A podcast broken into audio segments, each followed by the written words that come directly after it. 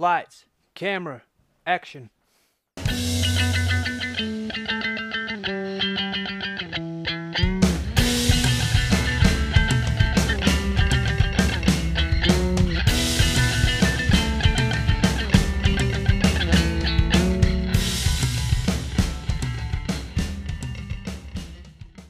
Hello and welcome to another edition of Movie Madness in association with Spitballing Pod. I'm Luke Byron, joined by TK today. Hopefully, Keenan will join us a bit later, but not certain currently. The matchup we'll be getting into today is 2004's Football Factory versus 2005's Green Street. TK, you uh, glad to be here today? Yeah, with Keenan not here, I feel like a, uh, a sort of deeply unpopular caretaker manager who stepped in and he's going to be judged off his first training session. It's all just going to fall apart, but uh, we'll see how it goes. In fairness, what else are you going to do on a Thursday night? Excellent. That's... Sit in your fucking armchair, wanking off to the Europa League, then aimlessly scroll Tinder as you struggle to come to terms with your wasted super like and your lack of decent matches. and go and stunt your wages on pizzas, eightfold accas, and maybe a bit of Charlie. Fuck that for a laugh. I know what I'd rather be doing. Movie madness away. Love it. uh, excellent. You're happy with that, and I'm happy with it as well. Actually, you know what? You've done all right there. I am. We've uh, swapped out maybe a bit of Charlie for Ultimate Team, which doesn't really work with you here, uh, a titty bar. And really, we had a, a, lot of options for there. But uh, we've set up with the theme of uh, Football Factory. It's a bad, it's a bad indictment that Ultimate Team was the least applicable there, but we'll carry on. yeah, I, I, didn't think about that as I, as, I said it. um, I usually go with news of the week here for Keenan, but outside of Vanessa Hudgens claiming she can speak to ghosts. What is with that woman? Yeah. and a an opinion piece with someone saying that the best next step for Robert Downey Jr.'s career post Iron Man is to go all in with Sherlock there wasn't too much to get into. So what I have done with the theme of the two films that we're doing today, I've got kind of a history of football hooligan movies in this country in particular. Wow, okay. So the first record of a football hooligan film that I could find was in about in the early 1970s and for about 10 20 years they were almost entirely based out of Italy Makes sense. Yeah, which when you look at some of their fan bases, particularly of the past, yeah, does make perfect sense. Um, the first one that I could actually find in this country, and I may have missed something, was in the early 1980s, and it was an Italian director being based out of England, and it was set in Liverpool to do with the Heysel disaster, and it was like that's bold. An Italian comes over here and then works with the police to try and spot someone up in a police lineup, but it made almost no money. Yeah, I think it might struggle to sell now. Yeah. Understandably, wasn't going to take off in this country. No. And so the first record that I could find of a kind of proper film being made here was in 1989's with Gary Oldman's The Firm. Yep. The story behind that was essentially Channel 4 were overtaking them with the kind of content they were creating. BBC were just stuck making these kind of studio plays and just churning those out, and Channel 4 were actually doing something a bit more creative. So the BBC actually put a dedicated team together to move on from those and start making more of what we'd now call like TV movies. Yeah, yeah, yeah. Through a team called uh, Screen 2 and so ID was the second of the second lot. So only about an hour and seven minutes long, which I guess is why when we get a remake about 20 years later, they kind of go a different direction with it. Did you watch the uh, the remake? Yeah, I've seen the remake and I've yeah, only seen, seen bits of the original. I think mm. my dad basically just told me to watch it and I remember li- literally nothing of it other than it's got Gary Oldman in it. Yeah. And to, to fair, the remake wasn't too memorable. I just remember all the different color tracksuits in there. Yeah, just looking a bit Larry. Yeah.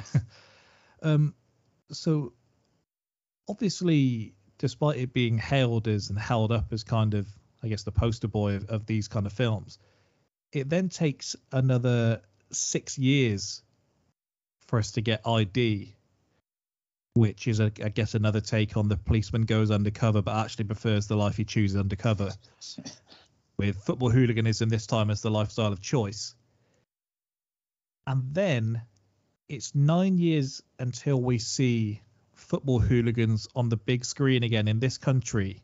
And it's a film that we've kind of half covered on this podcast. And I wonder if it immediately comes to your mind or not.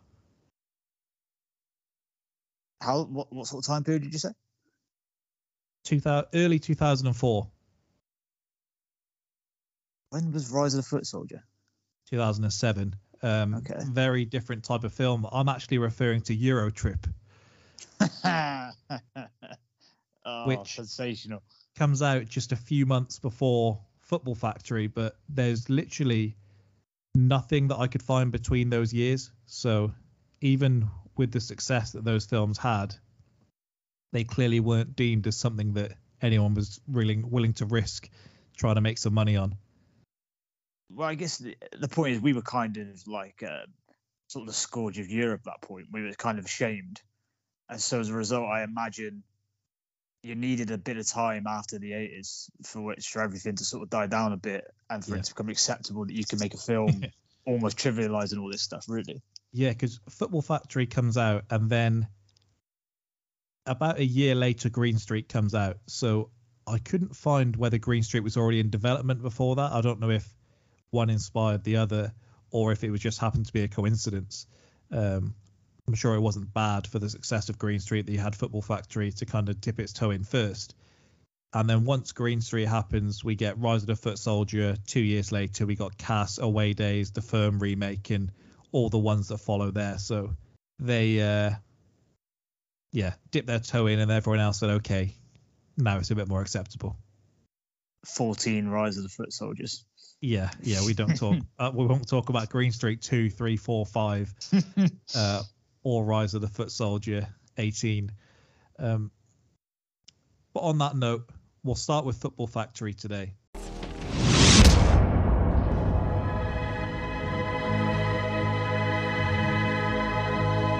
What else you gonna do on a Saturday? Sit in your fucking armchair wanking off to pop idols, then try and avoid your wife's gaze as you struggle to come to terms with your sexless marriage? Then go and spunk your wages on kebabs, fruit machines and brasses? Fuck that for a laugh.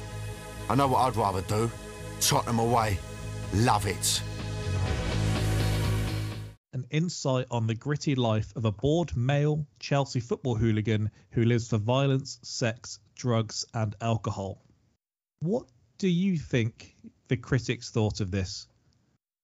I would have assumed they'd batter it. You're probably not too far wrong. Uh, I mean, it's a time period where it didn't really matter what Danny Dyer did. Maybe that still applies now, but he was going to get hammered. you are. Uh, the trouble is that this film does not do enough to endear us to Tommy or to his moronic friends. Meanwhile, the simplistic story meanders through several cliched structural devices. I don't know what they were expecting from this Yeah. to be honest. It's a walking cliche. It's all part Yeah. of it. An unsparing depiction of the ugly violence surrounding the beautiful game, the Football Factory uses jagged camera work and a pumped up soundtrack to create a strangely seductive choreography of fists, boots, and bricks on flesh. Released just before Euro 2004, any film about English football hooliganism was frankly about as welcome as Victoria Beckham performing at Alex Ferguson's birthday party. Jeez. An impressive 90 minute performance from all involved, with a story of a misguided male bonding around their love for football and fighting. This film is like a mixture of Trainspotting and fight club. You know what? That's for all, you know, laugh at this film. There's probably something to that. I think that was like the star or someone like that. I tried to take these from not just being stern critics. Yeah, that whole sort of like, you know, there, there is a sort of fight for identity in this film for all the Yeah, yeah. more more obvious stuff, which yeah could fit into those things. Uh, to condemn the film is to run the risk of sounding humorless, although not as humorless as the film.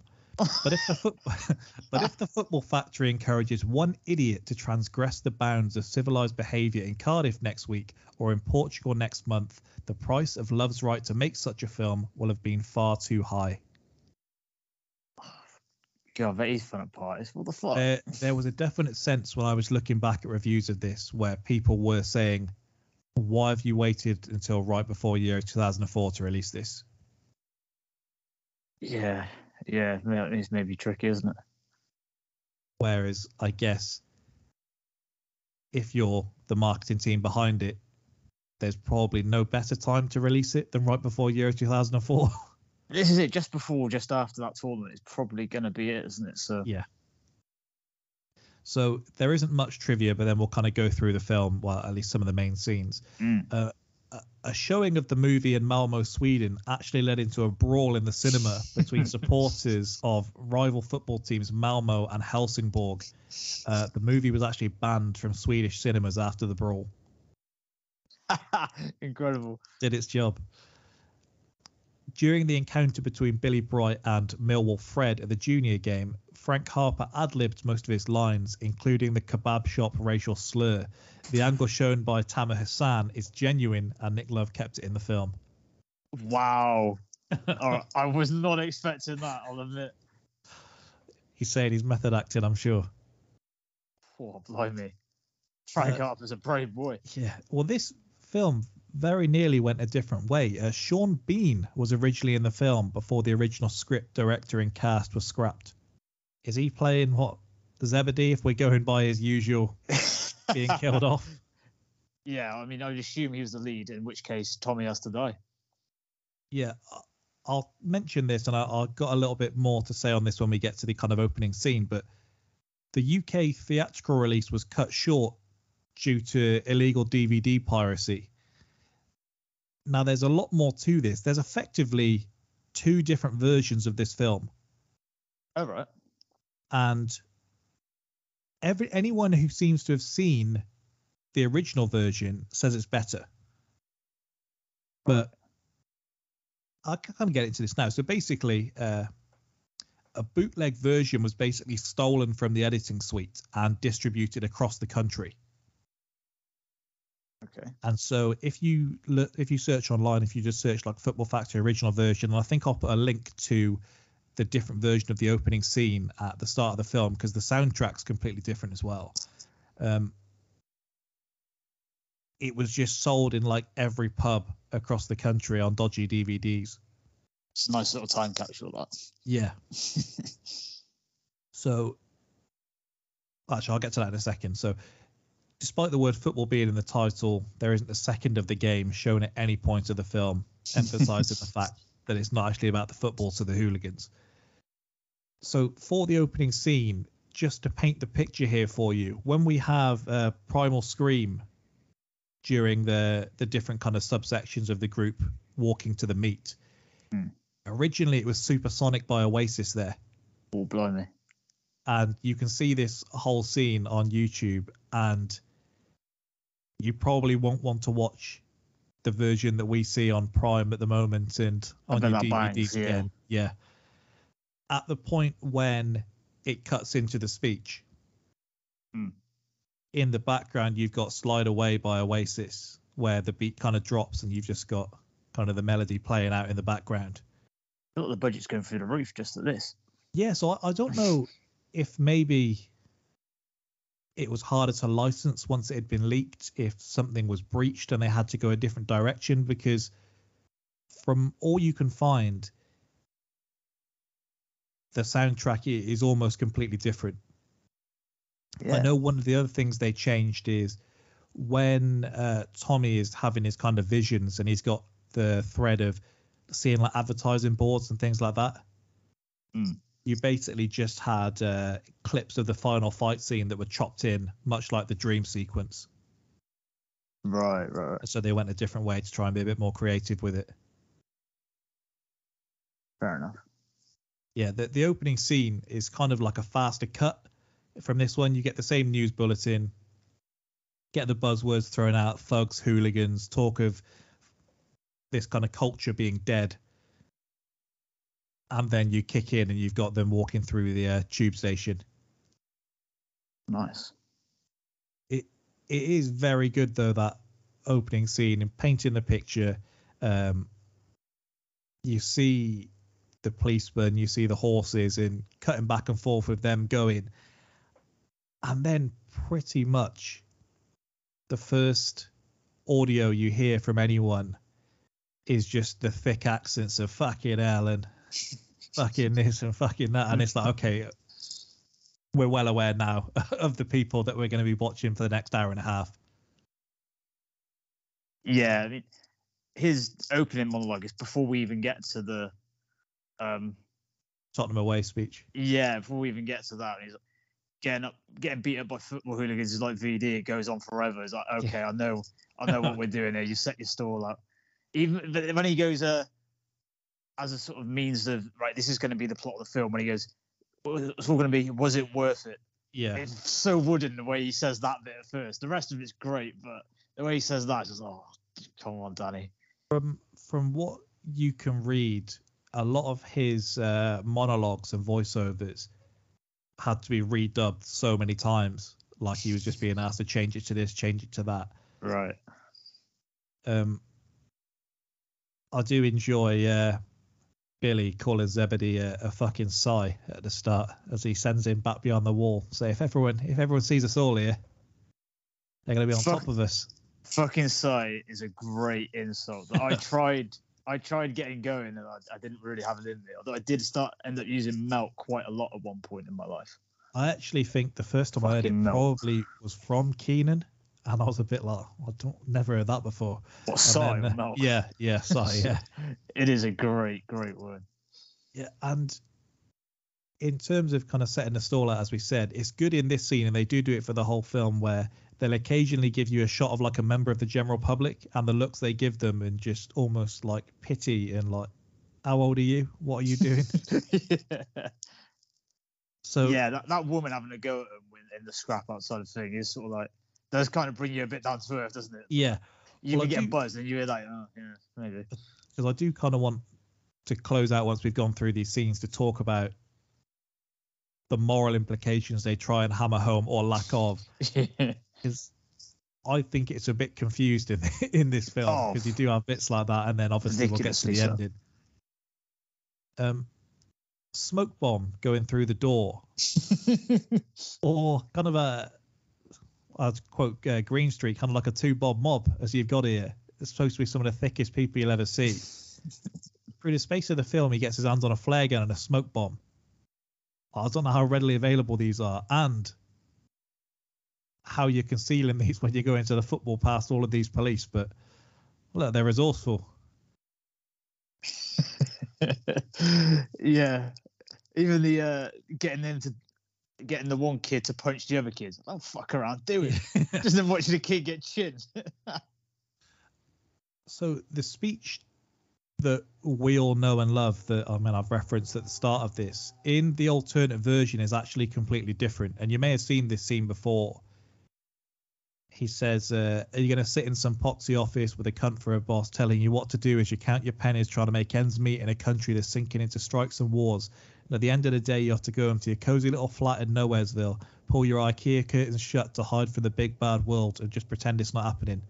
or are you going to stand up and be counted, make a difference and feel the rush? Just for once say fuck it. I'm called up like a spring and I'm ready to burst and wanking ain't doing it no more. I need violence to make me feel alive. I know what I'd rather do, mate.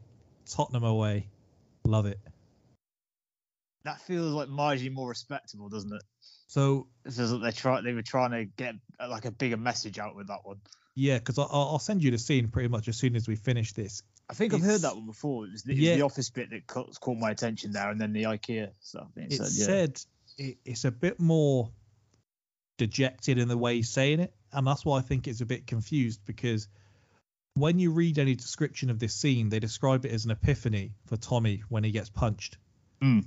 in okay, what am I doing in my life? And when you hear this said, it is a lot more okay, I'm not really happy doing this, but I'd rather be doing this than that. Than the alternative, yeah, Whereas a bit more the one- than what we get. yeah, the one we get is essentially like, I would not trade this life for anything. Any- This is the best thing in the world. I love it. And I think they even show him smiling after he's been punched. Like, okay, I'm oh, I'm oh, well oh, yeah. in with this. There's no sense that that punch has like changed anything for him or given an epiphany in, in the version we get. No, I think one of the best, apart from the fact it's just a great speech anyway. I think one of the best things in it is he's also definitely doing half the things he talks about, Yeah. like fruit machines, brasses, kebabs. I'm sure that's all part Yeah. of his weekend. He's basically just subbing out marriage for getting beaten up. That's And he- basically what he's done. and he actually doesn't have a wife's gaze that he needs to avoid. yeah, yeah. He's basically just saying he just doesn't want to get married at this point. It's the only thing he's really telling us here. And he's covering up the guilt of what he's definitely done over pop idols. Michelle McManus has got him going, and he's gone. I'd never do that. Wanking over pop idols, mate. what what a depressing thing to be doing. Get It does there, mean- really. within this as well, we've had this one and the there's nothing different about me. I'm just another bald male approaching 30 in a dead end job who lives for the weekend, casual sex, watered down lager, heavily cut drugs, and occasionally kicking fuck out of someone. We've had this all within the first what, five to seven minutes of it. There's a kind of a feeling like some Pacino films are kind of seemingly just based around when we can get his rant in. We've essentially just got when can Danny go on a speech here, and we'll figure out the rest around it. Well, yeah, because in, in fairness, and I've I have just compared Danny Dyer to Pacino. That is correct. well, I've never been negative about this film, but the whole, well, I mean, half the reason for doing this was when we would speak about this in like year 12 or 17 years old.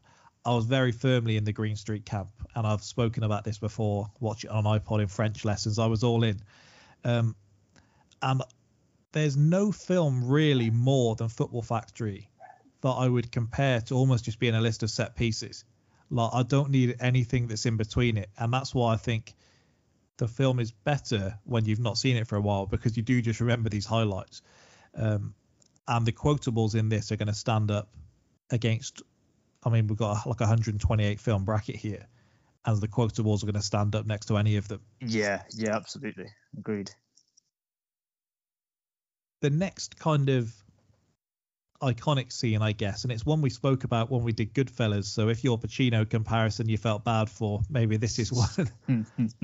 and when we did the funny how scene in Goodfellas, we referenced. Yeah, Okay, is there any kind of similarity here? Is that something that they're thinking about when they do this? And it's the, uh, are you trying to mug me off in front of my pals? Show us your hand, Bill. Yeah. And then uh, hold your hand up. We'll see how old you are. I don't know if you've said this previously because of Football Factory, but I do enjoy his uh, just a kid, ain't you? Oh, he he has a little smirk to himself. Yeah, yeah, yeah. I, I do say it entirely for that purpose. Yeah, correct. It's, it is great because it's such like a sort of harrowing scene where you're thinking he is going to actually just kill this kid, and then it is thrown in with just the occasional like stumble bum, like Yeah. that that kind of make you laugh. Something that I was gonna stuttering. something I was going to bring up at some point, and I do think it's a worthwhile conversation to have. Like, how good of an actor is Danny Dyer? Because you've spoken about him there uh, previously, and like he wasn't getting much respect, probably still doesn't. Um, a lot of his roles you do just refer to in the same way as Adam Sandler, like he's just playing himself. Yeah. Whereas more than most that I can think of, there are some scenes in this film where his acting is quite good. Like the scenes of him gradually going through his meltdown. That's not bad acting when he's kind of getting the tears on, when he's looking all dejected, even when he's kind of acting drunk, whether whether he was or not. I don't really know how good of an actor he is. No, I mean maybe this is a reflection on the rest of the film. I think he's one of the best in this. I don't think there's much flexibility Yeah, for some of the lads in this. I think he's probably just always been a victim of his own success and that he became known very quickly and very well for a certain role. And it probably belied the fact that he probably has a little bit more to him than is suggested, but he's never going to be able to escape it, basically, ultimately. Yeah, because like, like I said, I, I do think he is good in this. Even just some of the subtle mannerisms, like um, his face when Zebedee says, "Hold your hand out. We'll see how old you are." Yeah, It's yeah, so yeah. good. And look, some of these guys are just better when they are playing just a slightly hammed up version of themselves, and there's no real issue if, if that's the role he's going to play in this. He, do, he does it a lot better in this than he does in the business, I think, having seen them so close together. Yeah, you're probably right. He's. I think he's also one of maybe the only one of the only characters in this film with any depth as well. Yeah, like the yeah. only one who's really thinking about this whole life and what they're doing. No one else. The thought doesn't even really occur to them. Well, because I, I I didn't have it down as a scene to really break down, but the kind of character arc that we get with Billy, where he's Is there an depressed. arc? You know, he's the, he, he when he does the classic stand in a doorway and over here, and that him being that little bit kills me. he does too much coke and he can't lead a firm. And then you've got this like emotional moment of him walking home in the dark and his wife saying, No, you are all right, as he has to kind of pat himself down and be like, I'm a good bloke, aren't I? It's, it's just so out of nowhere. This small bit where we're supposed to have some like massive empathy for Brian, it just makes no sense at all. We've just had no warning that this is coming, and then suddenly it's sort of just some melancholy background music. Like, oh, let's go cry for Billy. What? Yeah, in in this scene, this is kind of the peak of him in this film, and even the way it's shot, I think, is really good because they do these proper close-ups of Billy every time when he's sticking it on Zebedee, and it's so close that it's like he's almost in your face. Yeah. And then when they do the shots uh, of Billy, uh, of uh, Zebedee, sorry, it's almost from like Billy's eye line. So like some of his head is literally cut off where he's kind of looking down over him, and his face just looks like he wants the ground to swallow him up, as you would with this gra- gi- giant granite bloke sticking it on you. But it's it's so well done, and even if it is half ripping off the funny how scene, it's an original way to do it, and it is just a great scene. yeah. Yeah. It's one of the best for sure. It's brilliant. Um, the night out is another scene, obviously, uh, and I guess we're at, we're at the point here just before anything starts to go wrong for any of them. Um, first thing I wrote down, I know there's no way of avoiding it really when you're shooting a scene like this, but anytime you can hear the people kind of speaking clear enough that they can shout over the music to someone else across the bar, it always just takes me straight out of the scene because that just cannot happen. What do you mean? Him in a in a club where the music's blaring and he's able to shout all the way across the bar to the two girls to see if Well, they want want a drink? tequilas. and he's able to get the barman just serves him just immediately. There's a whole thing there just 'cause he wants to get these birds a drink. They, he's just yep, sound. And I don't think that takes me out of it. I think I've got it. You accept that that's happened. it's don't you? I mean it's just a nitpick with because they do Yeah. it in, in all films with this. It it's better here than it is in the business where they are in a club, the music is pumping, you've got a packed dance floor and they're still able to shout across from each other. but yeah, there's no other real way you can do it other than I guess you would usually have them almost talk in each other's ear, but you just make it more audible. Or they say, Can we talk outside? Yeah, I mean, imagine how irritating a film it would be if it replicated real life. What? what? Oh, well, don't. Nah, don't worry about it. It's fine. you get the quote to open this scene. Uh, the next best thing to violence is sex, and seeing as there's nearly 500,000 single women in London, I must be in with half a chance, especially as I'd fuck anything that's breathing. This this whole thing is just one quotable after another. Rod's referring to them as proper fucking slosh. Is it buckets? I'm not even Yeah. sure what the second word is, but proper fucking slosh buckets. My word. And about two minutes later, he's uh, declaring he's going to smash the granny out of that. It is well done the way of doing this. It- you do by this point. I mean, you you charm to the characters pretty quickly, especially um, Rod and uh, Tommy. yeah, definitely. You've got the ongoing joke of the taxi driver. I think this is like the third time we see him, and he says what we've been waiting for them all to say. what does he say? Shut your fucking noise. Yeah, he says shut fucking noise on that one, and then the next one, I think he tells him he's fucking boring. Something. I think the incredible thing with that cab driver is a group of people whose life are based around fighting at football consider you to be a bit of a Neanderthal. That's a bad sign for you. Something that I didn't remember is when they get out of taxi and Tommy's going, "Oh, I can't wait to see your fanny." Which I laughed at.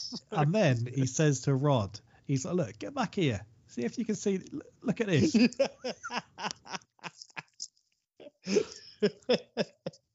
like he's showing him like one of the, one of the wonders of the world. Get back here. Get, you never see one of these before. Have a look at that. it's so good.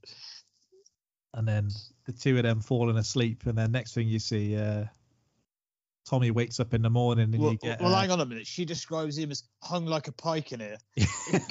Good for you. I got the sticker back in here.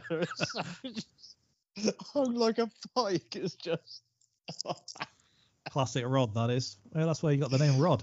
The references to his his cock throughout this are Yeah. just yeah. odd. Um, yeah, and then Tommy wakes up in the morning and you get Jesus. I was expecting cornflakes and a quick wank, Sensational line. and then a cricket bat around the canister, as they say. It is uh it is great how, as I'm sure inevitably would happen.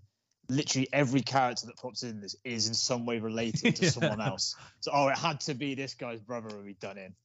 Had Yeah. to be. I'd forgotten that element of it, so I, I kind of just remembered the set pieces. So I, I didn't really know what I was going to be hearing when they're talking about the drug deal. when he answers the phone, it's like, Phenomenal. It was like, we're in a club in sit me up with a London. Could have Yeah. bumped into absolutely anybody. And, Um, I guess along similar lines, by the way, um, we may come on to this anyway, but the fact that they go back to the same bar and he's then surprised that he gets chased out of it. It's like, what did you think was going to happen? He seems like amazed that the, Yeah. the brother's there and he ends up getting chased. I probably wouldn't go back there after I've just been threatened in the morning.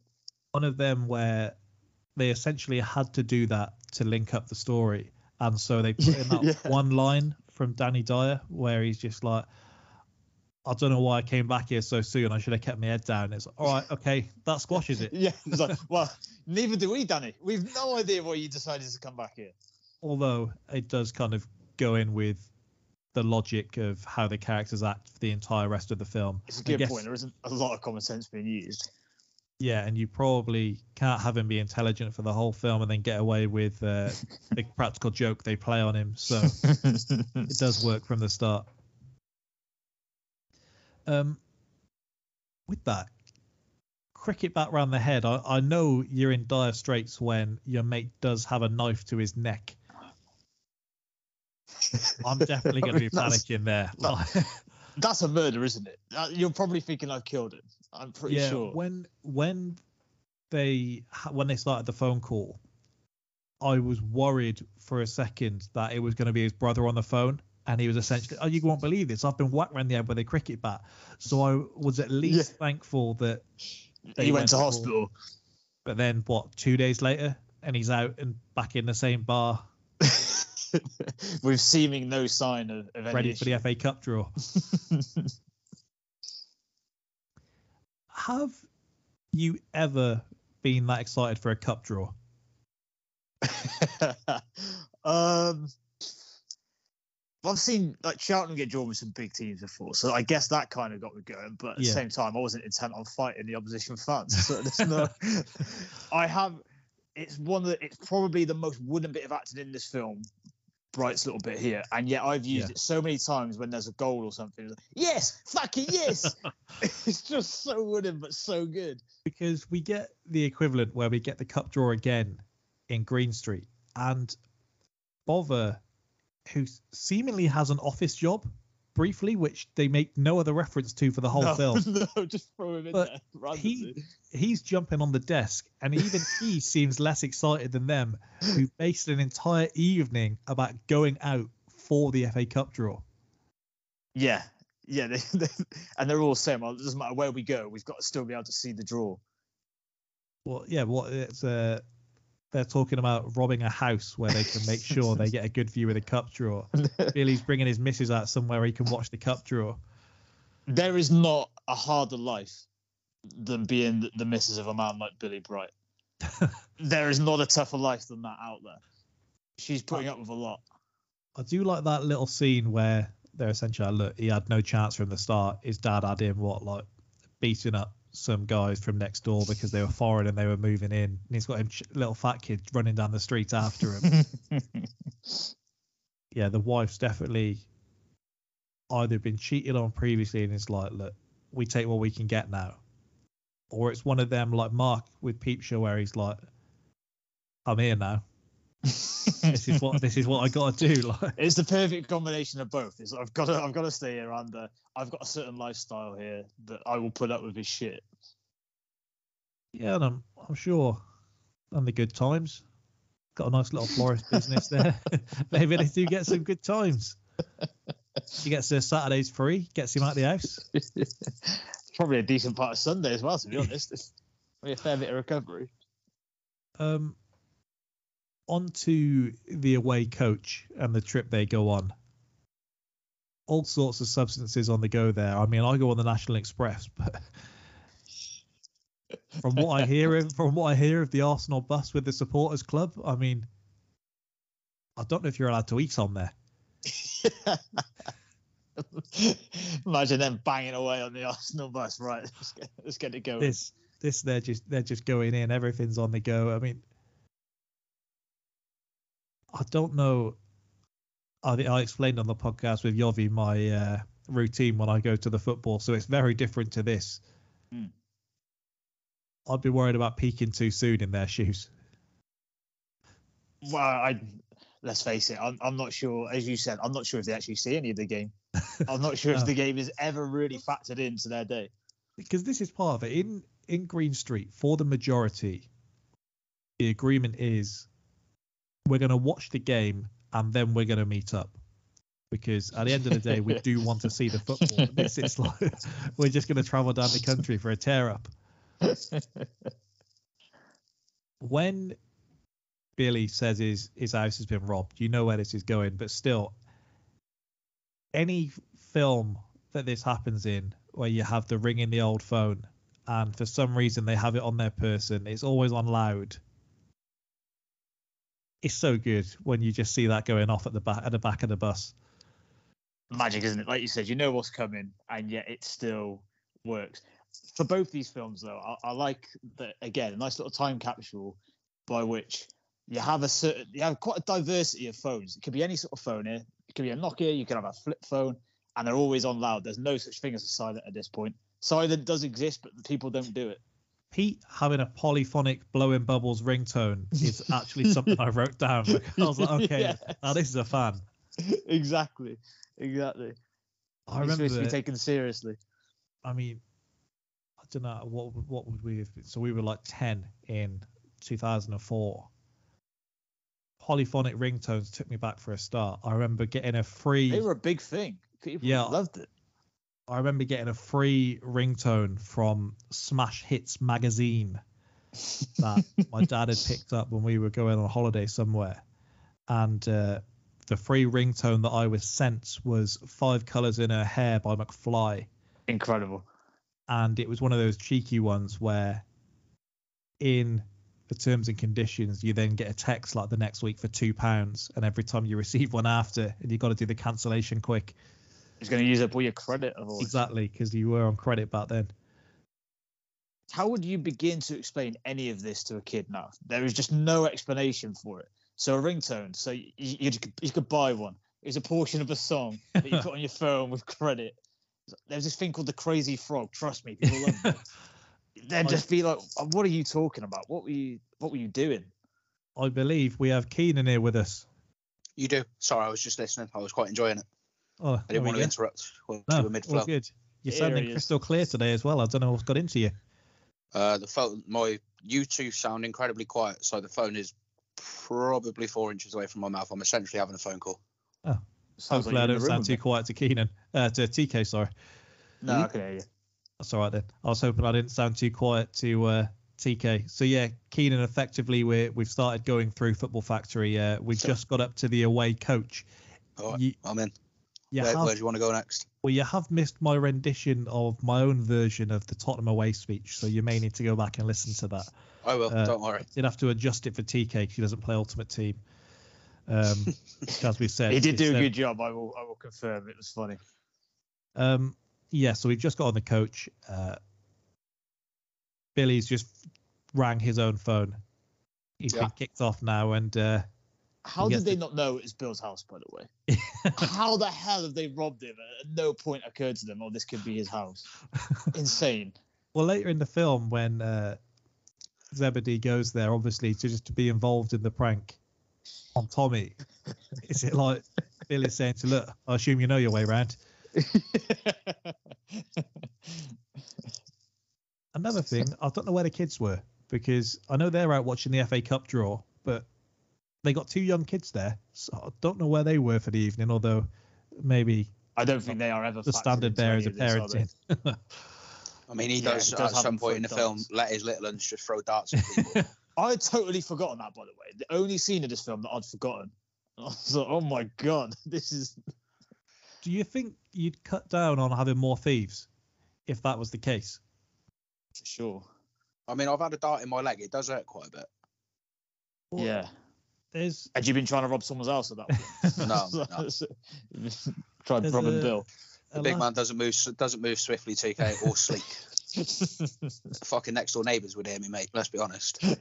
I'll be honest, Zebedee and this guy ain't, ain't, the, ain't the slickest. was no, they're not. No, they are lad- not at all. Considering the amount of practice they get in, they're terrible.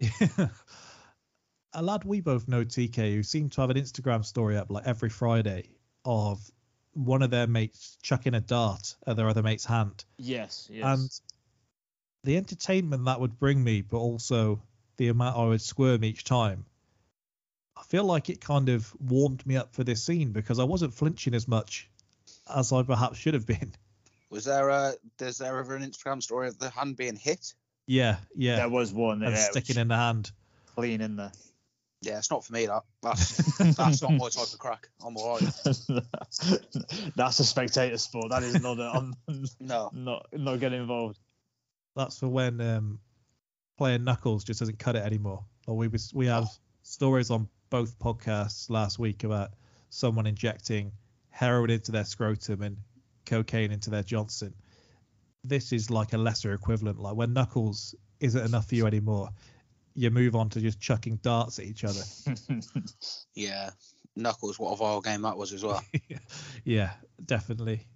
You knew the uh, as people would move up the different coins. Like you saw Yeah. someone playing with like a two pound coin, and it was like, I've got to sit down for this. um, yeah, you've got the two of them meeting their old mate Stanley, hmm being chased down. I do enjoy how much they were enjoying that, and then there's almost a thing with Billy where, I guess if anyone's going to kick the shit out of him, he wants it to be him. I was going to say the fight. The, the his love of violence just takes over. yeah. Forget how much I hate this kid. There's for a scrap here. because we get to the service station. Oh, it's not a great start when your leader has to stand at the front of the coach and say, "Look, no fighting here at a service station." Like a teacher at a school trip as well, wasn't it? And then maybe the quote that stuck with me more than any watching this again is Billy on the way back out, and he says, "We'll get the beers safe, and then we'll outflank him." like a proper military operation. Murdered And me. he's really, really serious about keeping these beers safe. Get the beers safe. Honestly, is words I live by. Who are you flanking good. though? No, one- no, it's not the full. So It's not the full quote.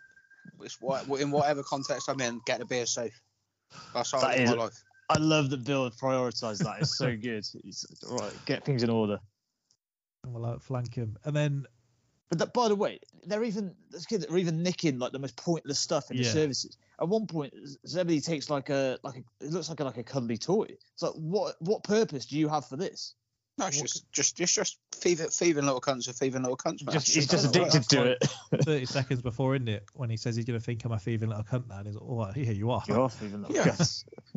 They, well, that's what that's what thieving little cunts do, mate. It doesn't matter what they're half the time. It doesn't matter what you're nicking. It's just they just actually just nicking it. Yeah. And then, I mean, they they're get- all they're all like flat out. They're all just flat out on the Cha- on Charlie as well. So there's no chances he's sitting down eating a bag of skittles. Yeah, it is true. Honestly, They, his jaw his jaw would still be going a fucking a fortnight like a fortnight later. They've had the nuttiest of skunk if you listen to Tommy. Hmm. and then obviously they get banged in the back of the police car. And then, Unreal. as Were we you, were you bullied? Were you bullied at school? Great quote. Well, we we've referenced a couple of times here that they kind of dangle some kind of like morality in this film, like they want to pose some questions because you've got then Tommy bragging a couple of scenes later to the older guy uh, about the fact he was arrested. And Yeah. I was like, what, what, why are you showing off about that? Don't come in telling me about that. And then the next scene is just back on it again. I love how outraged and confused Tommy is that the guy isn't impressed as well. But he's like, "What do you mean? What's, what's your issue, mate?" So only when I got myself arrested last week, didn't I? You'd Quite have that at the it. office. Honestly, I, I, I've, I honestly think I know this film close to word, word for word. It's fucking ridiculous. Well, I'll ask you because you may have a different opinion. Mm. I asked TK earlier, how good of an actor is Danny Dyer? Because it seems a really hard one to gauge. Does it? Well, let me know what you think first. He's done very, he's done very, very well for the skills that he possesses.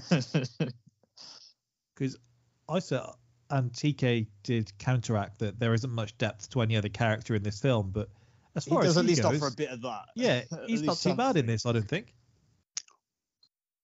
he is, a essen- he is just playing himself, but he supports Chelsea. Yeah, do you feel like West Ham said like, look, we can't we can't have this in every film. You're gonna have to use someone else. Why Chelsea?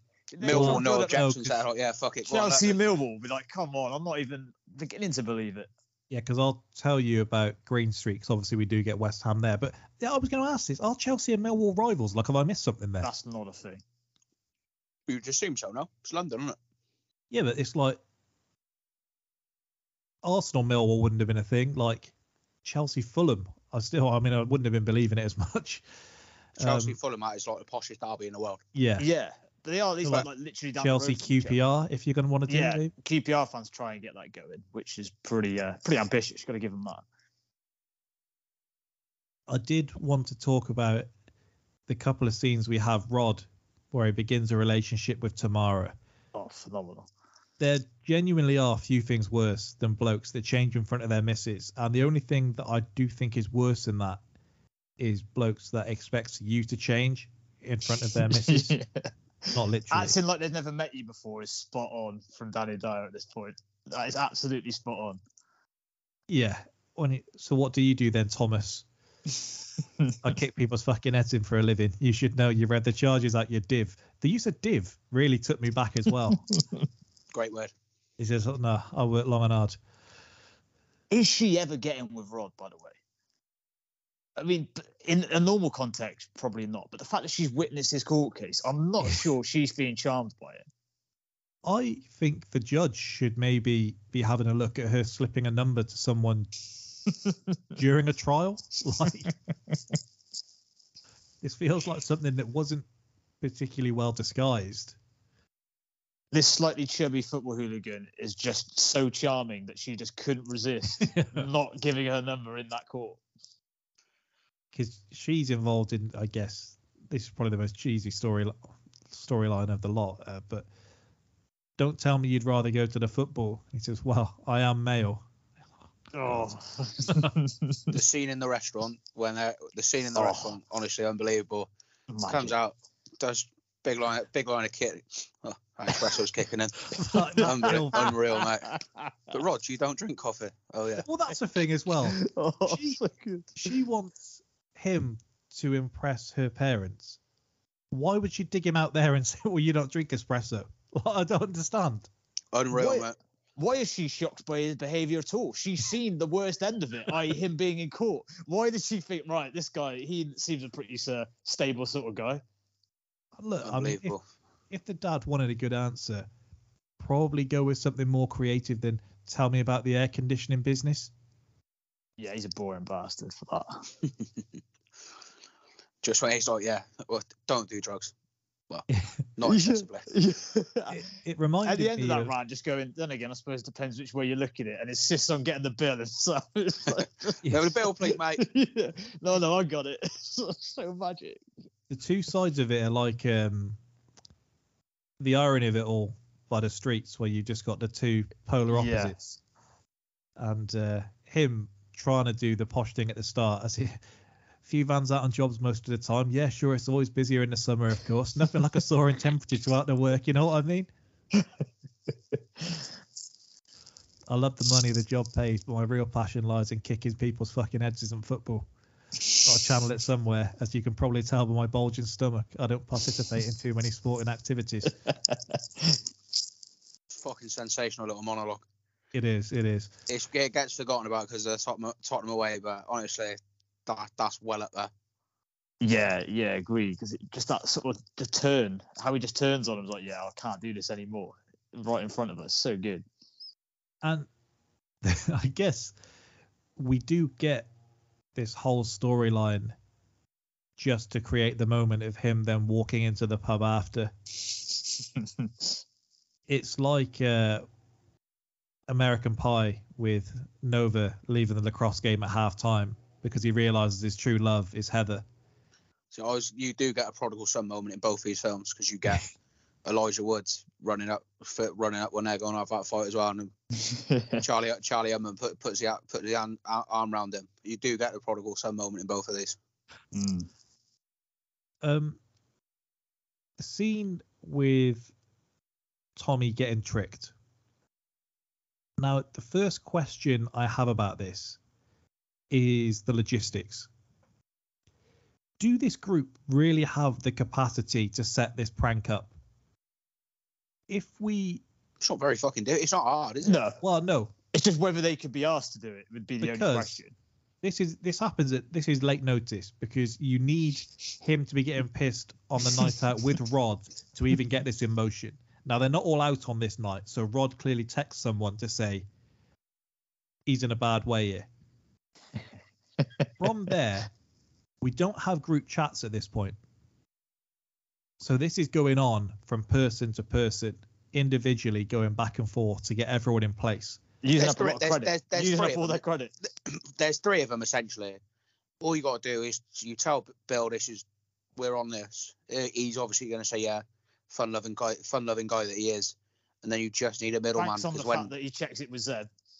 yeah, well, this it is just the thing. You need Billy whoever and it is, Zeb working together. uh, You need Billy and Zebedee working together here. no, see, no, you, no, you don't. Technically, that and there's no technical You need link Rod. You need Rod them. and Zebedee and Rod and Billy. Rod's the link. Yeah, the Now- fact that Z- Zebedee is there, you need whoever he's going to phone, whoever you think he's most likely to phone. So it has to be someone who was out with you on the first night. They, the party three and four, if you take Tommy as party one, Rod two, they actually have to have no involvement with each other because they never, they don't corroborate each other's story. No. Zeb corroborates Rod's, as does Billy.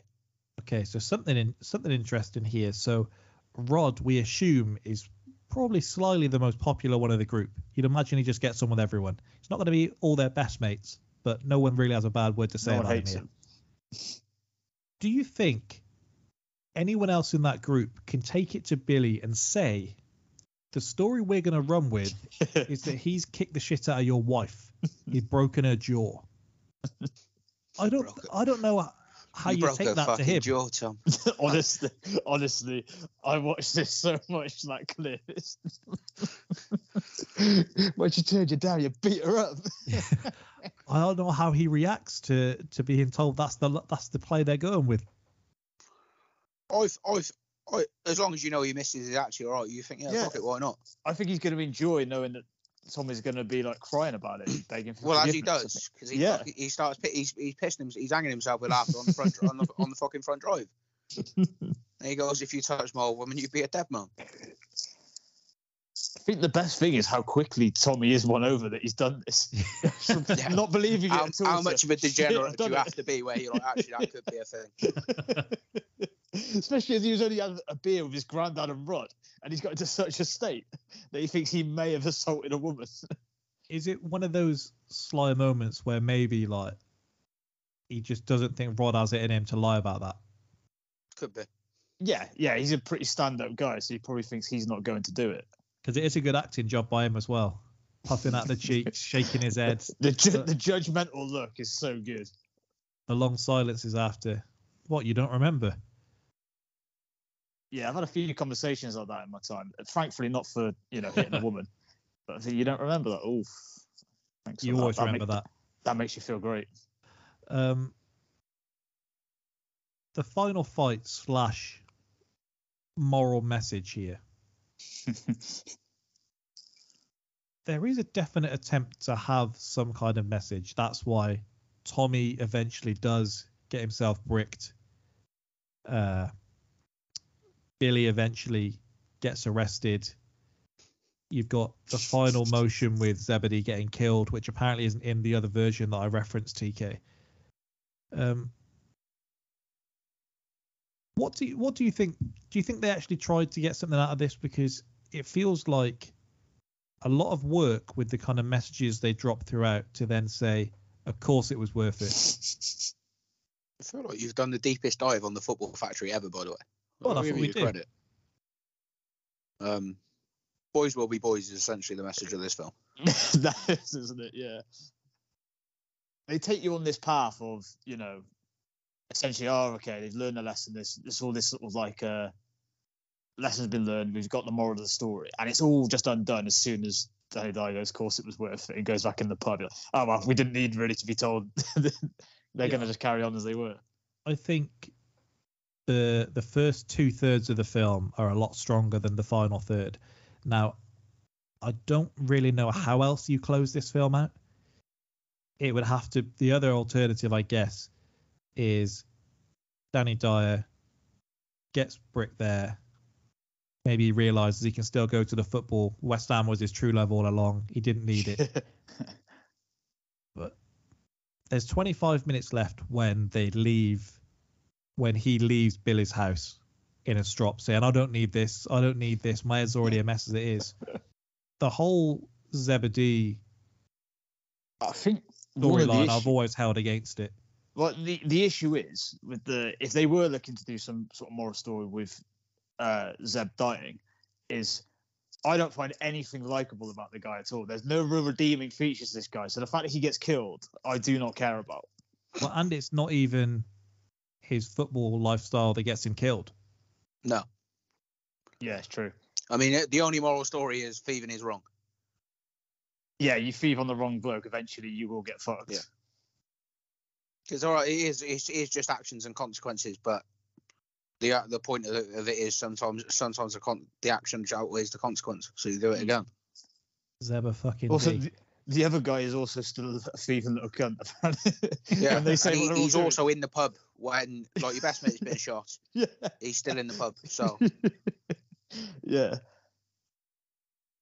yeah that's, Yeah, I think the that's the thing. Like, if anyone else in this film got iced, I'd probably be a bit gutted. But Zebedee, I was like, yeah, you kind of got what was coming to you, mate. I don't, I don't care. I even think you've got more of a message. Now, I'm not saying there should be a message here. My angle is that they kind of flirt with one, and it's like, are you doing it or aren't you? They dangle it. You could probably get away with doing something slightly bigger with Billy getting arrested, and then that causes them to go a different direction. Or essentially, it has to be Tommy or Rod they get killed. Yeah. If you wanted to do a, a moral ending, that would probably be how you'd have to. Because with I'm, I'm kind of glad they didn't. I, I, I, I think the lack of moral in it is kind of fun to me. yeah. But I mean, you you found you've made this very moralistic. I mean, I've never. more, more than anyone ever has. Yeah. Yeah, yeah. No one's I don't performed a know if you- psychoanalysis on it. I don't know if you're trying to give the film more Too credence credit. than it deserves, mate. Yeah. Like, We thought about it more than they did. Well, yeah, my my thinking was the fact that you've got the was it all worth it? The director describes the opening of the film as Tommy having an epiphany. And so they constantly are driving in that there is some kind of moral angle here. And that's why you have the granddad who kind of turns his nose up at them. You've got the constant people in the street who are saying, like, what the hell are you doing? You're not football fans. Ah, well, I guess at the end, your answer is some people are going to be immoral. do what you want to do. Choices are actions. Choices have consequences, sorry. What do you think of the Zebedee storyline? Because that that's always been the, the bits that's kind of turned me off the film more than more than I like the first kind of two thirds.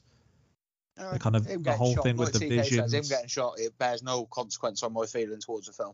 Not no, not I mean the whole storyline with what is he going to die? Isn't he going to die? The unwrapping the bandages on his face, the constant thoughts about. well, if you're going to have here? fucking prophecy in there, then there needs to be a point that it, it ends.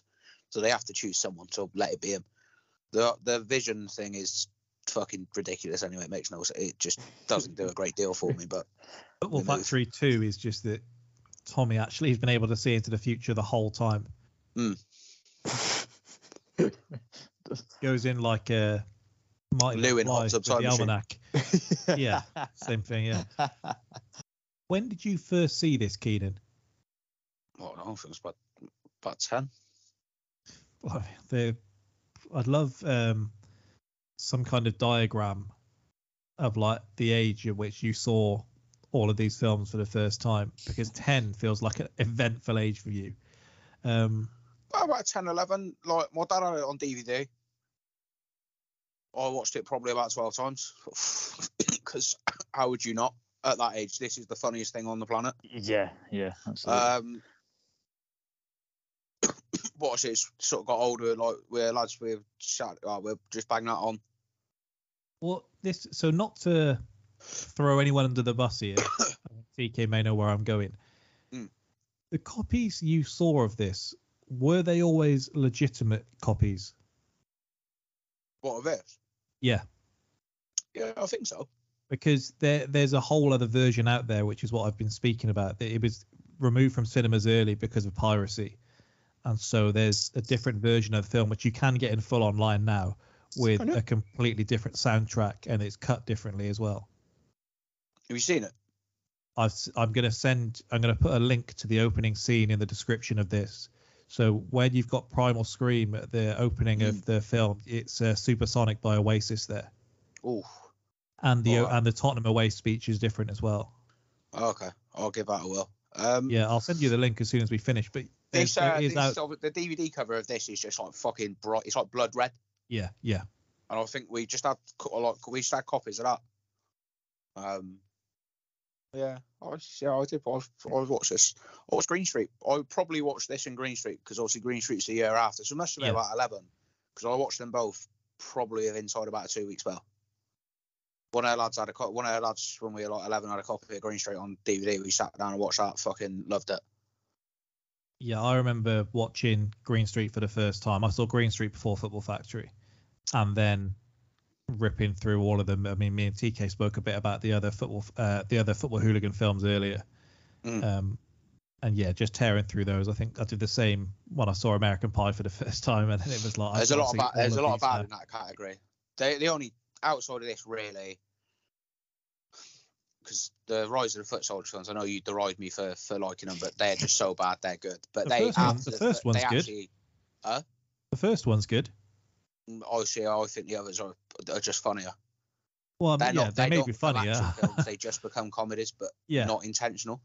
I'm saying the first is a good. I wouldn't put the the first in a bad film category, although admittedly I've not seen it since probably like 2012. Rewatch it, mate. You'll you'll get what I'm saying. All I Um, remember the only other uh, two that I really like out of this, and they're actually two versions of the same film, are just the film. The one with Gary Oldman in it. Yeah, we've referenced that. That, that was the first um, football hooligan film that we could find from this country, at least as a Yeah. legit a legit production. Yeah, and then um, I actually like with Paul Anderson, the 2008 version of that, I really like as well. What a different colour tracksuits. Yeah.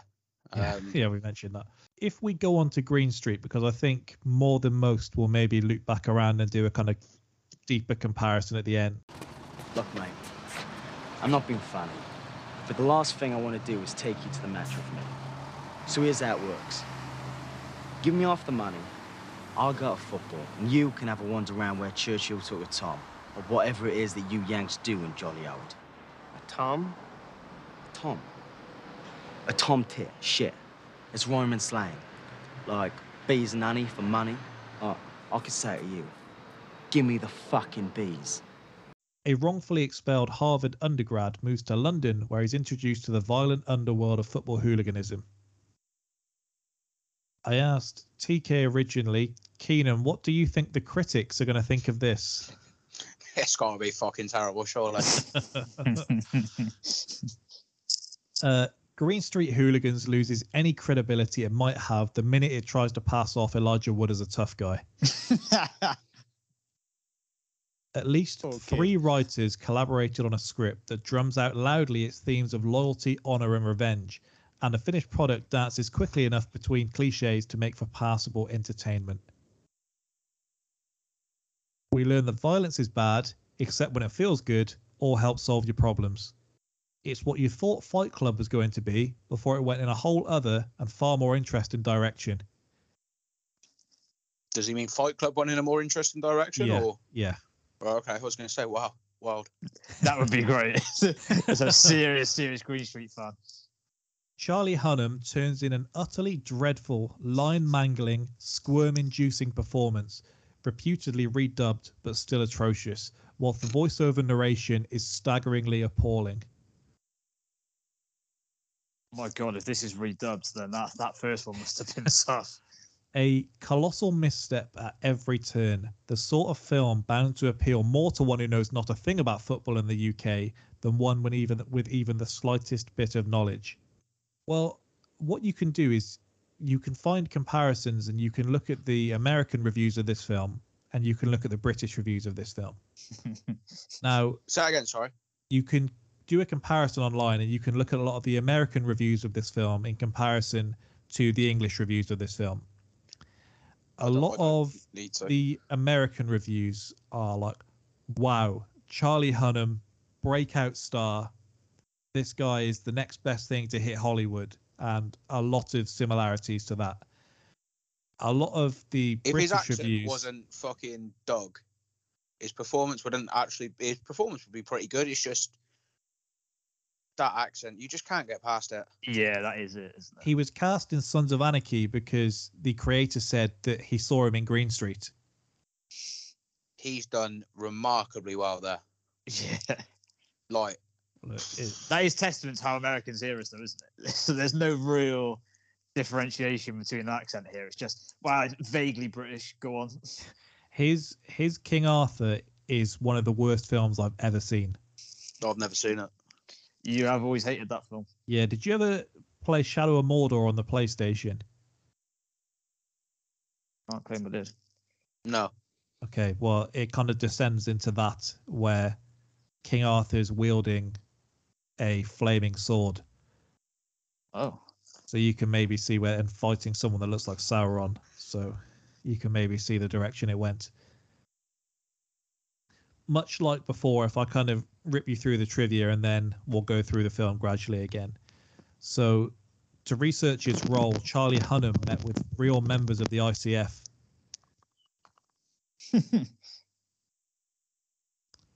West Ham were approached by the filmmakers who wanted to shoot scenes at Upton Park.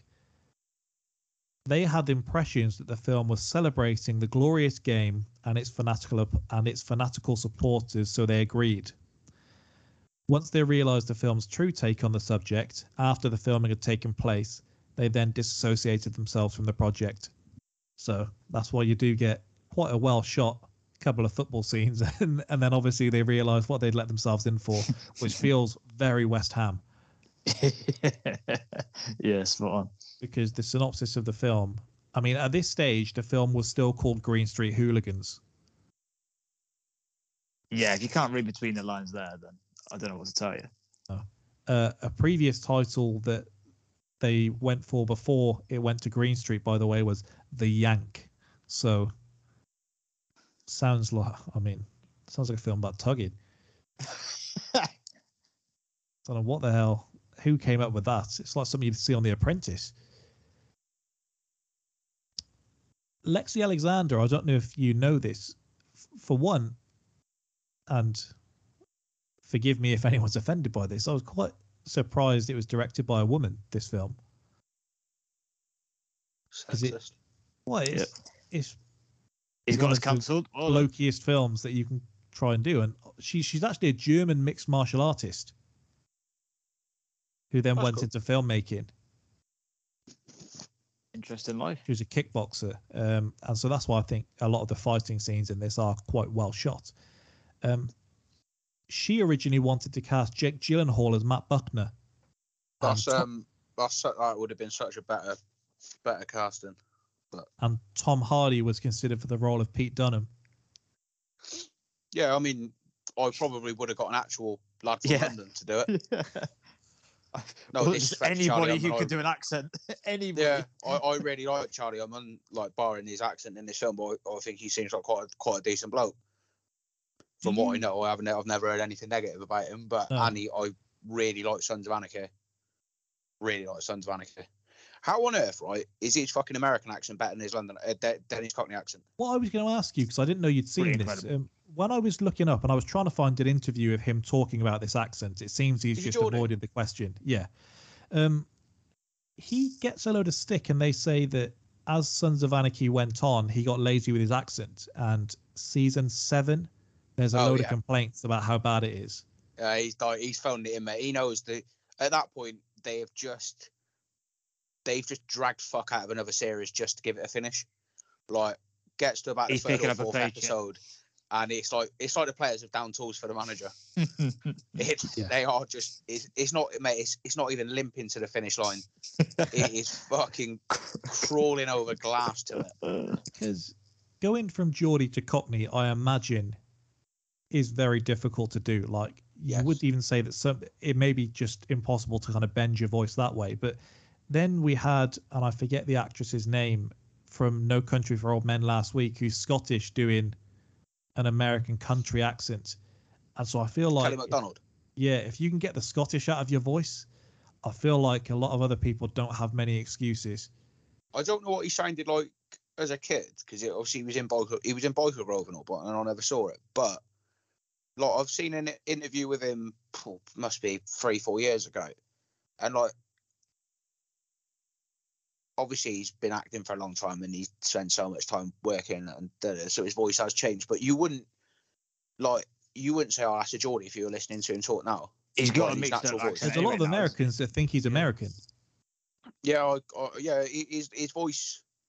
I had a weird thing in my head, right? This is when I was like 13, 14. No idea where it came from. I think someone must have said it, and I must have been like, ah, it makes sense. But I thought always, I thought he was Aussie for like ages. For like years, I thought he was an Austra- he was Australian, and then someone was like, no, no, I can't remember how it came up. Um, but it was like, no, he's from Newcastle. Yeah, It I re- mean that it, would like, have shook been me. the place I'd have guessed. Uh, um, Newcastle certainly wouldn't have been. The, uh, you could have given me ten guesses, and I wouldn't. Yeah, I'd have have probably there. gone with Aussie before Geordie. Yeah. Now, this may be a disrespectful question. Hopefully, it isn't. Brilliant. Do you think Tom Hardy is charismatic enough to play the role of Pete Dunham? Like, anytime he's got an energetic role, it's like really, really hammed up, almost like a caricature. I, I don't see him doing the Pete Dunham role really. Hmm. Because his whole character told us. up. Jack told us Tom. Hardy is range. Yeah, He's yeah. the definition of range. But he's kind of a get up and go kind of character, Pete Dunham in this, isn't he? Like he's kind of the life of the party until he isn't. randomly a history teacher as well. It always cracks me. Well, I've got a few. Isn't I've got a few points about that. But That just getting stuck in at one point. yeah, well, yeah, I've got. Would Would Tom Hardy take himself a bit too seriously for this? That's literally you said it just a lot clearer than what I was getting at, I think so. I think it probably is. And that isn't the direction they're they're trying to go. I feel like Kind of a little bit like if you'd put the Jake Gyllenhaal in the Elijah Wood. thing. I think Jake Gyllenhaal could conceivably probably turn into a guy who could scrap with them. I think it's quite quite funny that Elijah Wood is like you you don't believe he's ever going to be able to do this. It's kind of he's never going to fit in. I kind think of it kind of works for that reason. you kind of have to do um almost just take one of those two castings. Like I think I don't It's a- think oh, could do Tom film if you Hardy and Jake? Gyllenhaal, but I think Imagine.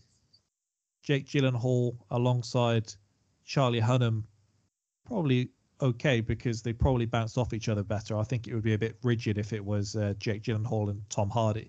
Like Jake Gyllenhaal's just said he's only just realised that you can actually enjoy acting, and it took him up to doing Spider Man to do that. Yeah, I can believe it. This looks like something you do kind of have to get into, and I guess enjoy what you're doing here to really play into the character. Because isn't Jake Gyllenhaal doing like Brokeback Mountain about eight months later? Yeah, mate. That's quite that's quite the jump. I mean, isn't Elijah Elijah Wood, done- do- isn't of the Elijah Rings, Wood right? doing fucking Return of the King? No, well, but Elijah Wood since then, because I thought this was his first film since he does um, Eternal Sunshine of the Spotless Mind, Spy Kids 3D, and Green Street. Oh, okay. Uh, fair enough. Excuse me. So yeah, it's it's not too much of a jump by then. He's still uh, Frodo in everyone's minds, though, isn't he? At that point. It's yeah, those, and I always think the worst examples of that are uh, is Christopher Mintz-Plasse after Superbad, Mm. where the next step is always so important, and I guess the calls just didn't come for what he was expecting because he ends up being what like the third leading character in Kick-Ass after that.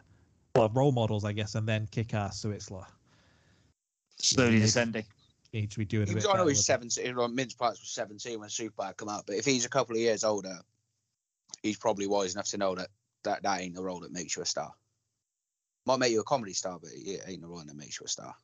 Yeah, I think Yeah. we've got Kick-Ass somewhere in this bracket because I think it's TK that really doesn't like it. Oh, we got this in this fucking Oh, bracket, right. have Maybe it's Keenan that I am- doesn't like it. No, I am. A, I am a hater of that film. I am. On, I am on we? Oh, with my TK, on do us a favour. You just sub in for me for that week. I don't want to watch that bollocks again. Oh, What? I'm away that week. Cage? I don't know what week it is, but I'm away. Christ alive, I hate that film with passion. Blimey. No, Could be. What, was oh, it wasn't for number me. one or number two we got in it? Number one. Oh, thank fuck. I was going to say if it's number two, you can actually get someone else to do it. Sean, Sean would do number two with me. Well, actually, that's bold asking that Yeah. today. Actually, after his uh, antics this week, um, and he may say something uh, off cuff, which uh, I wouldn't want him to be saying about kick-ass. But anyway, um, a few of the players in the schoolboys football team actually went on to become professional players. The boy who scores and celebrates with a somersault is Billy Knott, who is a youth player at Chelsea and then played for Bradford. He scored the equaliser in the League Cup against Leeds and also played in the team that beat Chelsea 4 2 from 2 0 down in the FA Cup. Uh, and Blair Turgott is the boy with short dreadlocks. He also played for Bradford and was in the team that beat Arsenal in the League Cup and played in the wins against Wigan and Aston Villa when they reached the League Cup final in 2013. Oh, fair play. they were ballers, to be fair. Elijah Wood Yeah. didn't have a chance. the actors playing the hooligans in this film, and I don't know if this is just something the director demanded, they had to work out for four or five hours a day before filming. The trainer says had most of the actors throwing up because he was working them so hard.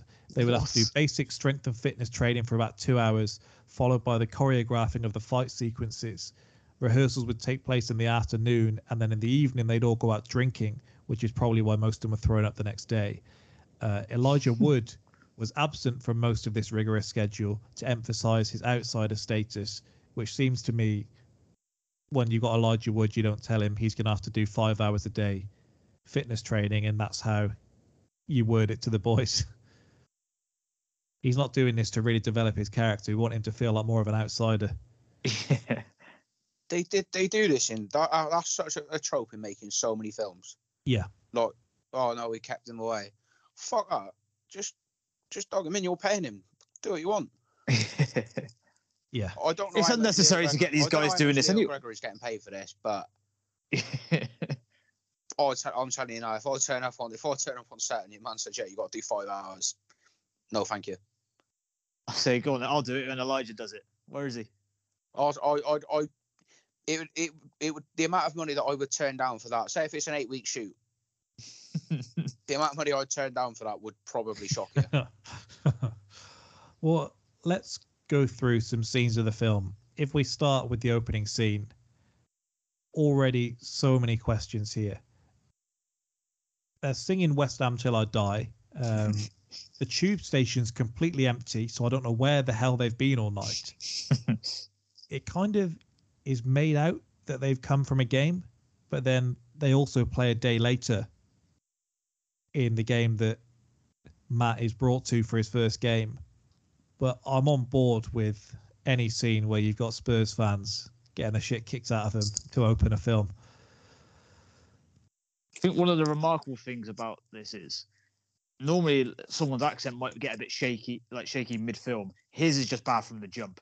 The first fuck off and sort of anti Semitic slurs that he comes out with, essentially, oh, that's a bad accent. And Well, then we just one- fuck off back on the train before something bad happens. Like, has anyone ever said that? That feels like an American guessing what an English person would say. Before something bad happens. Come on. I was going to say I didn't think it was too bad to open the. No, Are you fucking serious? the accent. If anything, maybe he, he builds on it a bit because it's terrible at this It point. gets, it so actually bad. get, it gets better from there at points. The It's right, it gets worse, but it does get better from from uh, points from yeah, there. yeah, it looks like he works on it a bit. That start is horrible. Honestly, I was looking like it's nails on a blackboard. the When he says who are we to let you down, I don't even. I, I honestly, you turn about ten guesses. If I was playing that GeoGuessr thing, fuck it, fuck knows where I'm pointing, where where that mouse is going. I, I think- honestly couldn't tell you. I think it has to peak when he's explaining rhyming slang to yeah, Elijah well, Wood later what- oh, yeah, I was That's where say. I was like, I almost have to turn this off. I cannot do this. Um, I, I must say, and I don't know what you think of the dialogue now. The first time I saw this, I was like putty in the director's hand. Like this opening scene, I was as all in as it gets. Like I've told you, the the uh, well borderline obsession I had with this film the first time I saw it, to Mm. where I went onto Hotmail to see if Green Street Stand Your Ground was an available email address, and I did briefly take it. Um, That's very yeah, long. This, yeah, yeah. This opening scene just had me all in. If I knew we was going to a bar mitzvah, I'd have brought me a fucking skull cap. Tottenham's due north. Are you lost or just fucking stupid? All of the accents in this film are actually bad. Like the Birmingham fans' accent, I do actually think is worse than Charlie Hunnam's accent. Yeah, they don't even bother really with it, do No. they? They're just sort of like, well, at first as well, because they're just being not chanted London. that. They're being chanted that as dirty northern bastards, and then Yeah. it's revealed that actually they're Birmingham, and they don't even. Yeah, again, they don't even bother with an accent. It's like, oh well, you're an away fan. That I I wish I'd checked before because I want to know what that leader of the Spurs fans goes on to do because he is all in in that role. The He's way, invested. the way he's screwing his face up like he is proper. he's in Rise of the Foot Soldier. Okay, that, Of course that- he says a lot. He plays uh he plays Bernard O'Mahoney. That when the major was doing your job, he wasn't quite so chatty, and then he goes really screwy, and he's like, probably because he weren't so nervous either. Can 'cause guarantee chomp- he's in chops that. in a way. Um, he's in a couple of things actually. He's just he sort of just kicks around in films like this. Yeah, that sounds about right. Was he in Green Street 2 by any chance? No, the only one who is Dave, the pilot, who's in Green Street, sir. Okay. Don't worry What- about it. Seen that. Seen that about four I've times. seen that as well. Uh, oh the, god. the backup guys like Rafe Spall, ad libbing, cracked me up for the whole of this film. He, Ross McCall, great guy. him, and Rafe Spall are so invested in these characters. Just little things like when he says Yammer, and you mm. see him turning around like he's gesturing to the other boys. They're like Yammer, Yammer, while turning back and pointing at them constantly, going, "You bloody." The violence is well choreographed. I think. I do think you can see mm. the fact that it did take the time to do it. Not every punch lands because they're not professionals, which is always good. Someone's uh, rustling there. I can't hear very well. I think, Sorry. I think you would Yeah. say something. Oh. uh, not everything looks super clean, and you can actually see what's going on rather than it being too jumbled, which you get in a lot of films like this where they kind of run into a brawl and then you can't really work out who's where. They do quite a good job of framing it in this. Mm. Yeah, it's a little bit more action scene, isn't it? Than probably more the Football Factory. Yeah, head for a post box early doors. Uh, yeah. Um, Matt getting set up is our first introduction to Elijah Wood's character. I think we'd all have the exact same questions that everyone in the film asks him. They do a great job of making that, was it Van Holden, be as smug as you could possibly be. Proper asshole, yeah. Saying, I know you're being screwed here, but I've got a reputation to protect. So, oh, fair enough then. we talked about, you know, Keenan said he'd have to be paid a lot for that training thing. What's the minimum they could pay you to drop out of Harvard? Legitimately, probably about seven million. Is he too? He's two months short of graduation. He's, you know, he's like they said, the doors it can open just by graduating is enough. Is ten grand enough to get you out of there? It's a horrible deal. He accepts the blame for a potential job only if his dad wins that election. If his dad is as powerful as they say, I mean, can he not do something to help get like the charges dropped or something? And instead, he spends the ten grand to go and visit his sister and put himself up there. Like, I don't, I don't understand the thinking. He hears his dad's voicemail once, and he's like, "Well, that's it. Can't speak to him again." yeah, I, I was going to say, I, I think it would have to be. I'd have to get to a million. I think if it was just a flat money thing, I think I'd have to. Yeah, because you'd imagine. I mean, it's not cheap getting there in the first place. So No, exactly. we then get our first voiceover. What I was about to learn, no Ivy League school could teach me. Like regular schools are dishing out classes on hooliganism. what school was ever going to teach this? Like, I don't understand what, what he's getting at. it is also a bit of a painful like uh I traded in Harvard for the School of Hard Knocks, School of University of Life sort of thing. Like, just stop it. Just stop. First class of the day, and you're learning, you're learning the shoulder roll. The second one's like how to how to glass someone without cutting your own hand open. Third one's just training you to get points down. Very very rash. One of the most impressive things of the film, fair play to him navigating the tube on his own. His first time in London. Without Come the city mapper app, I am toast. Come Really? on. Yeah. Yeah, I you're a the little bit like same- that, though, aren't you? I get the same route every time I go to Arsenal. I still have to check it before I get on the tube just in case. Oh, just, oh, to be fair, I've used it sparingly, but just I don't know. You think you figure it out. Take a chance, don't you? The colours, the, the colours. I'm not a guy who just lot. figures something out. Eh? You're not. I like to be prepared. Oh no, I'm very much yeah. See what happens. Yeah, the this guy's point been around East Coast of America. He's he's he'll have been on subways all over the shop. Or, Yeah, Okay, to so- the point that um the other day I got a text from someone that I did not recognise the number, and someone was like, "Yeah, I'm just going to be at your house tomorrow." I'll put, and I was like, "Okay, cool." Um, who was it out of interest? Someone, I, Zebedee. someone I work with, they were like, "Oh, what you did? did uh, are you doing such and such tomorrow?" I was like, "Yep, uh, yeah, be leaving mine at like whatever time." They're like, "Okay, do you want a lift?" So okay, I had no idea who it was. Could have been You anyone. got- You do what you your address? for a. It's like, yeah, it's my address. Would have been great if they had a wrong number. they just turned Yeah. you know, Well, start of a film. That they they said my name. They knew what what I was what I was supposed to be Ah, doing the next day, you where I was going. I was like, okay, look, Brains be someone I know. it's a nice little lottery for you. Bit of excitement. Yeah. Oh yeah, that was it. I thought, well, look, what, what can you do? when he first meets his sister here, and his opening line is, "Has there been like a terrorist attack or something?" and she says, "Welcome to Matchday Madness. Tottenham were in town last night." And then they have the kind of reverse of what you get throughout the whole film. Like, "You're a soccer fan now." I do think there is a degree to which that is how Americans would perceive our sort of football culture, though. There is something to that. If you had two Americans in London talking about it, it probably would seem a bit like that. um, something across both films. Smoking in pubs just looks really weird now. It does. Kind of great, though, isn't it? It it adds does add something, something to, to the it when- and does when something to Tommy the and Rod are in the club with it, that even that adds something to it. That's what I love about being abroad, mate. Share a club, fag out, class. each their own. Yeah, well, I like it. Nice. I, I love it. Um, but it is it is odd thinking about smoking in pubs. Like as you probably imagine, Byron, for all the things you say about my childhood, I spent I spent an awful lot of time in pubs as a kid.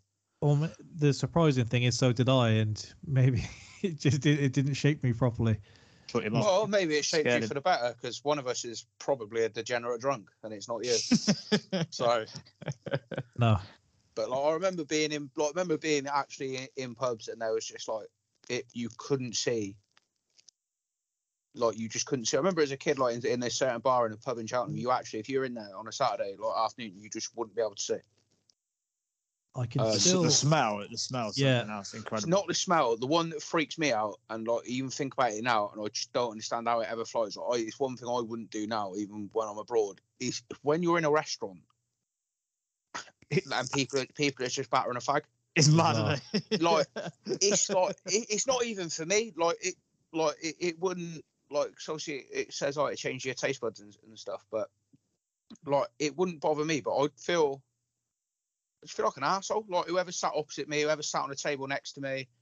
Someone's just trying to trying to eat a bit of steak and chips, and I'm, I'm basically just blowing fag ash on them. Like, it does seem a bit weird, doesn't it? It's the yeah, that it's, that's thing. the one that's that's the one that is always weird to me. Like, imagine being in a restaurant and with 30 people just smoking. It just be, it's just weird. I can Yeah. still remember the smell of the smoky pub, and I remember when they first started doing Lovely. the kind of Something magic about that. yeah splitting like restaurants and things because Yeah.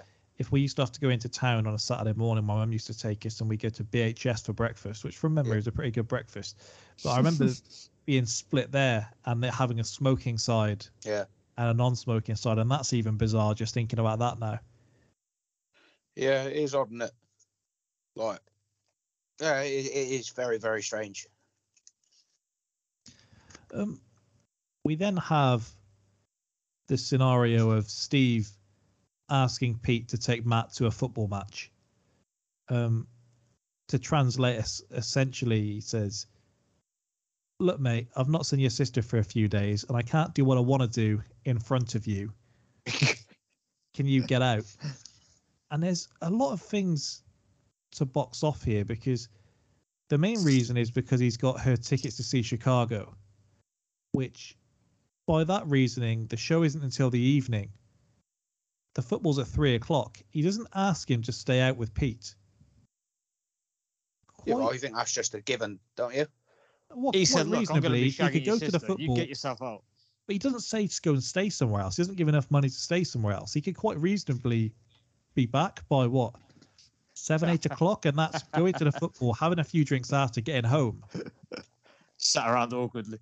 You Yeah. presume that's you presume that's a 3 p.m. kickoff, by the way. Yeah, I'm assuming so. What happens if it's an hour five? Could have been the Well, I'd assume it would have been darker when they got out of the game. No, might be Maybe might be summer. first game of the season, might be August. Well, they played Tot- they played Tottenham the night before, seemingly. Well, all right, well, it's the second game of the season. And the isn't it? It's manager's still complaining about the fixture turnaround today. Give Klopp a little look at this.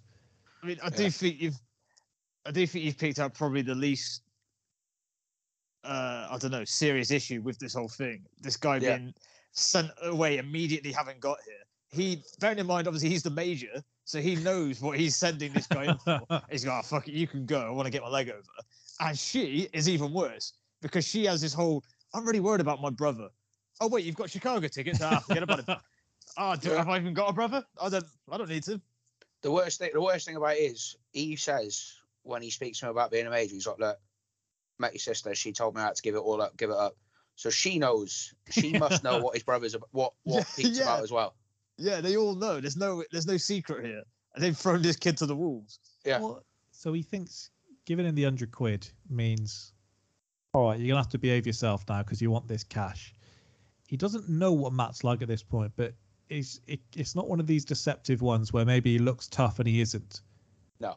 And there's no reason to believe he doesn't look tough, but secretly he's like a warrior. You can judge this book by the cover. Yeah. Pete is reluctant to take a yank to the football match.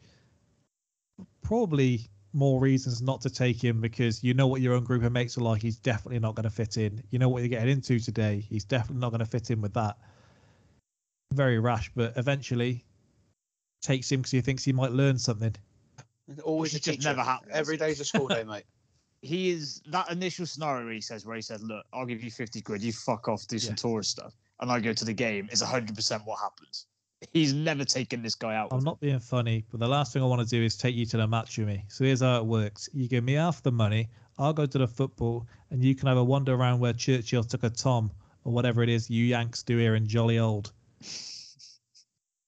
A Tom tit a shit. Christ. It's rhyming slang like bees and honey for money. Or I could say to you, give me the fucking bees. Oh God. I wince. Do you wince more at that or Matt saying, look, the cops? and then trying to kick what like kick him in the leg like, like where's that kick yeah, going? what was he thinking? But that is trying to perfect. isn't kneecap him That is perfect for what he's supposed to be, though, isn't it? That is. yeah He when he nails says it. that's probably the Yeah, it would be weird if he had. just if he throws out a perfect roundhouse. yeah. It's just aiming straight at that chin. well you'd assume maybe you like you either don't try and hit him you just run while he turns you give him a shove maybe to set him off balance The and then kick you is leg it. weird. I mean, in reality, you just try and you just try and knee him in the bollocks, don't you? Yeah. Also, it's not like it's a random bloke. You are going to have to return somewhere where Yeah, he yeah. knows you're going. Yeah, but the thing is, he ain't in a position to then say to his brother, because he can't tell that story. yeah, it's true. Yeah. No, but at the Yeah. same time, now, yeah, he can beat I fuck out you later on down the line, but that's tomorrow's problem. well, not even that. Like, I perhaps have less shame than most. I'm not sure I can go back to my sister's boyfriend and say, he tried taking the money off me. Can I come back in the house, please? No, see, neither of them can tell the story. That's the thing. Pete can't go and say, oh, like, "Oh, what, like if they would have hit him, what happens?" Yeah, I tried to take half the money off him and he hit me, so I hit him back. No good. No. So No bueno. think Matt's in a worse situation there because he literally does have nowhere to go unless he's just surviving on that hundred quid because all his other belongings are at the house. Mm.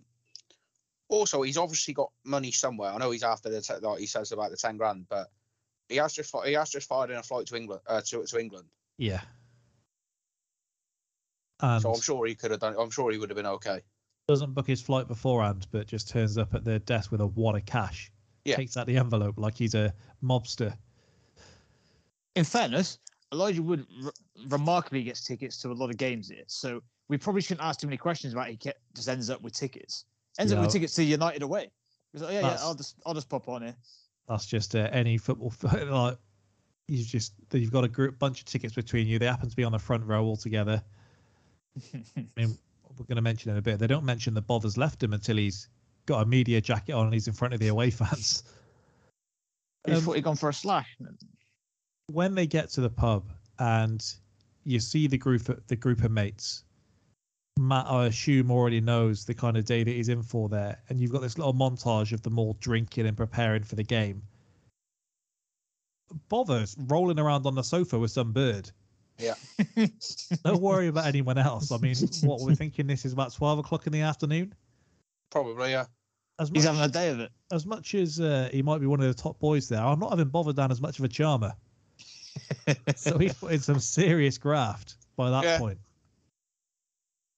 Yeah, it's it's random. Like you, like some people are attracted to that criminal lifestyle, but at the end of the day, the fella does work in an office. So I mean, Incredible that. Just we're not going to go Imagine through on the, on the being your boss, podcast and maybe like, rate the old group of mates here. She, she's probably got a, a better choice there if she really does want to just go for someone who's living that life. I imagine Hmm. is what, just above Elijah Wood? you get him with a bloke, this uh, train conductor. Get in there with him. one of them's a pilot, mate. Well, I've made myself look a fool there. Big Dave, he's a pilot. That's the whole point. He's at Manchester Airport in a pilot's uniform, uh, and he's he's on about the station. He's at the, he's in a pilot's uniform. I thought he got off the train. He was driving one of the trains. I don't know what fucking train lines you use, but I'm saying now, Yeah, I'm saying now, cross country and dressed in our drivers up like that. What? What are you showing off? Yeah, what year was this film?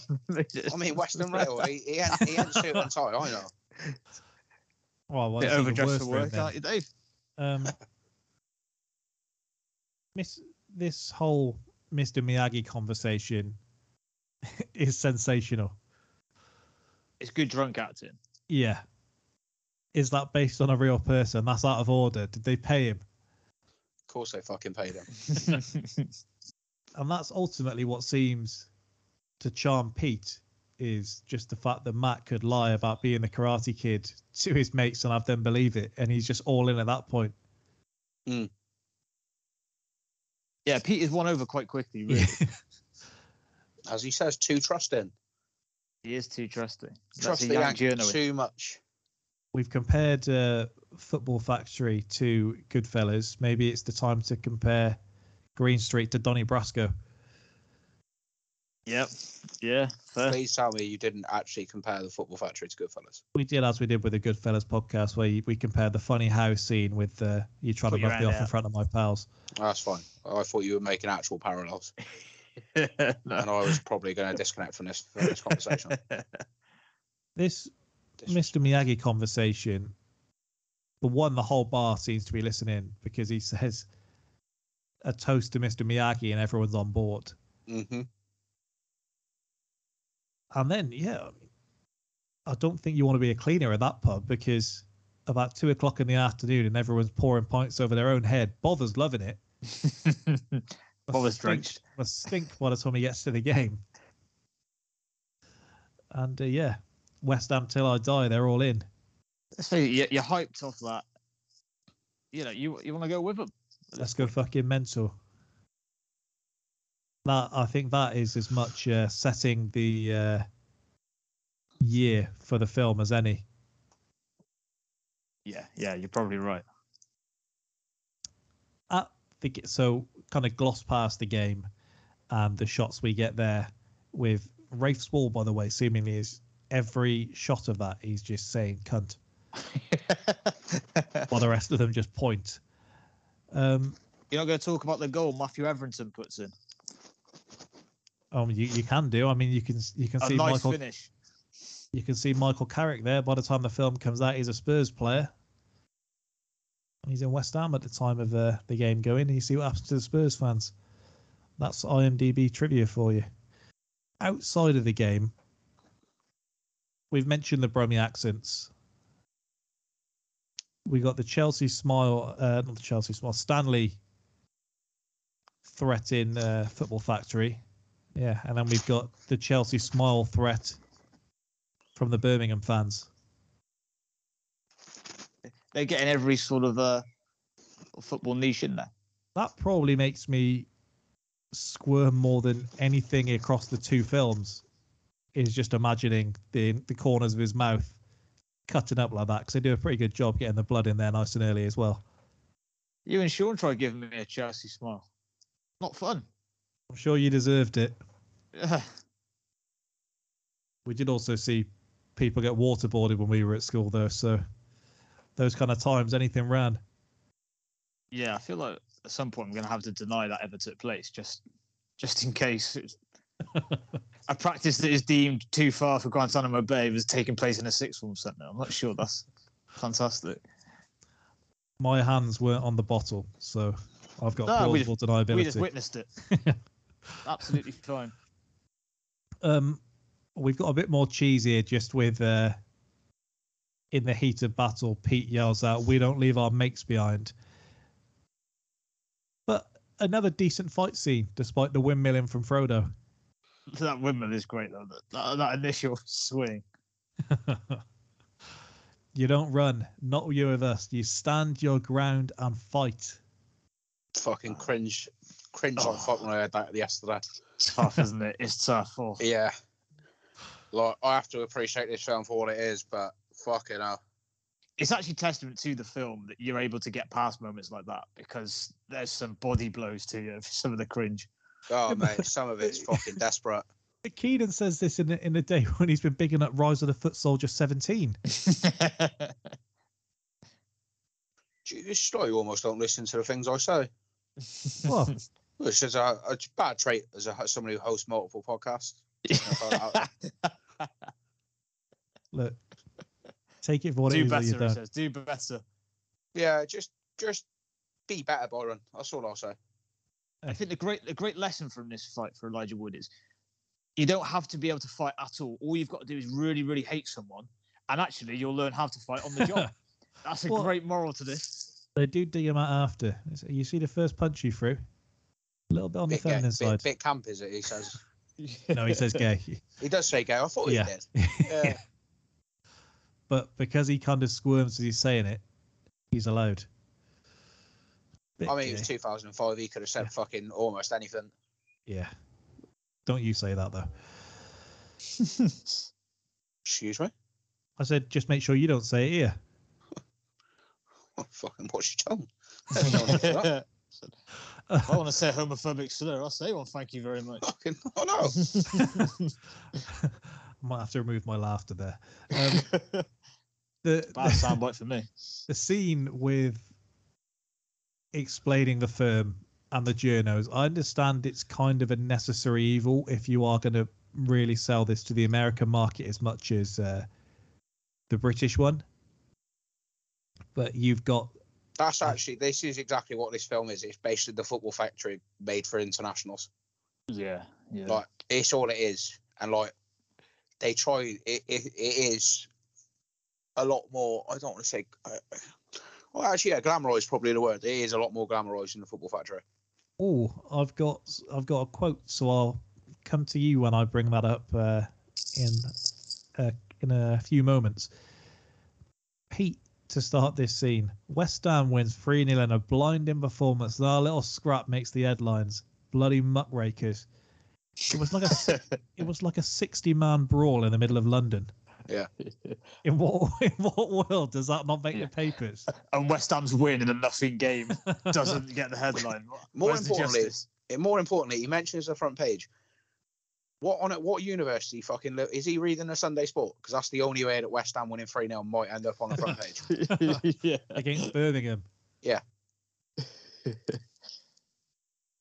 And then you do have that bit, don't you? So uh, sort of like the Yankees and the Red Sox, and he says more like the Israelis and the Palestinians. That's a good one. While on the tube, and people are looking at them like, "What the fuck are you talking about here?"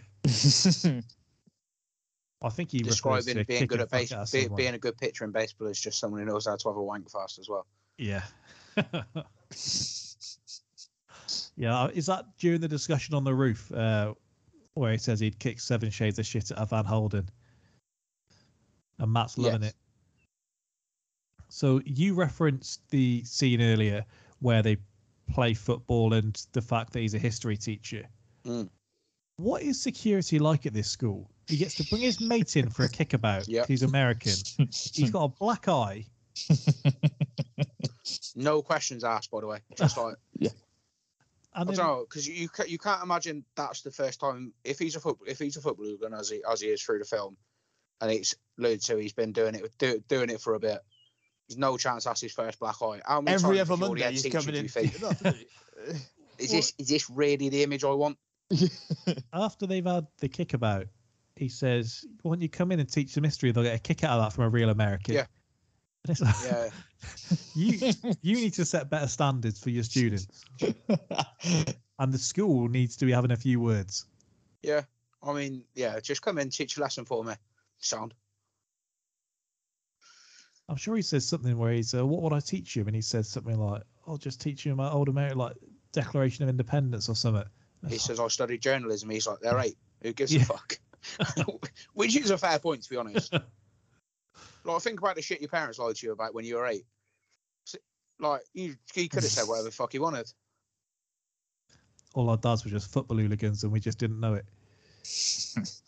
it's a it's a good little scene with the football going on, and then we get United away.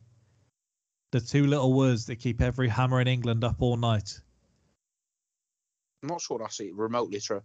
yeah, that's that was remarkable, wasn't it? Was, is that is that like a penciled into the calendar for him? I'm not sure that is. what do you think of the scheme that that they ultimately li- that they ultimately use. For a start, actually, The Trojan horse. yeah. Well, Bovver gets a lot of flack in this film, quite rightfully, uh, when it comes to the end. Would you be annoyed if suddenly your mate just started bringing someone and, and tagging them along all the time? Because I feel like that would wind up a lot of people. Depends on how you go, how well you go with them. And he does hate him from the jump. It's not like he Yeah. gives the guy a chance. He does decide, I don't like this guy. He's a yank.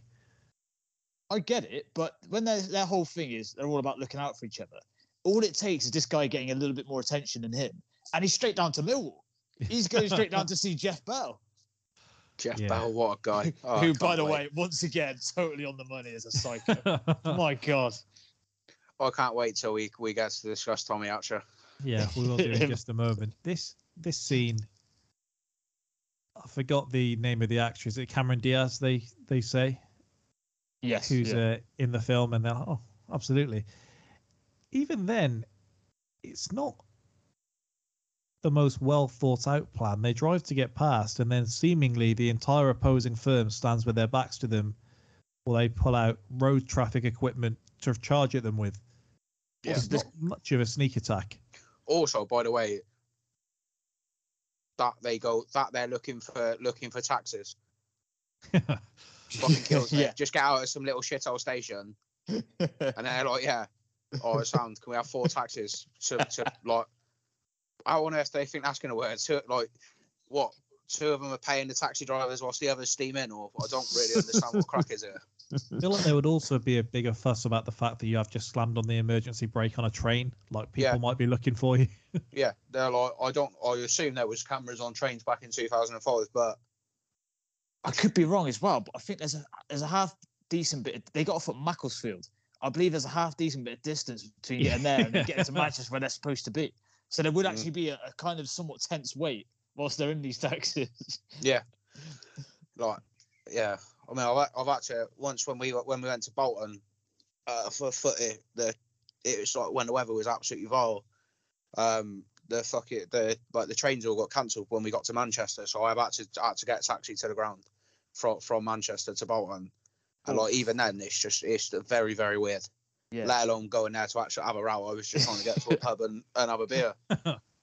I think throwing United in here must maybe links back to they're an easy sell to a foreign market. It's, fact that got mate, Man it's, it's exactly that. because even the fight isn't even any good. Like this guy is built up as like a bit of a nemesis for uh, for Pete Yeah. because he's obviously done him in before. He just goes down straight away, and all of them get arrested, and none of the West Ham lot do.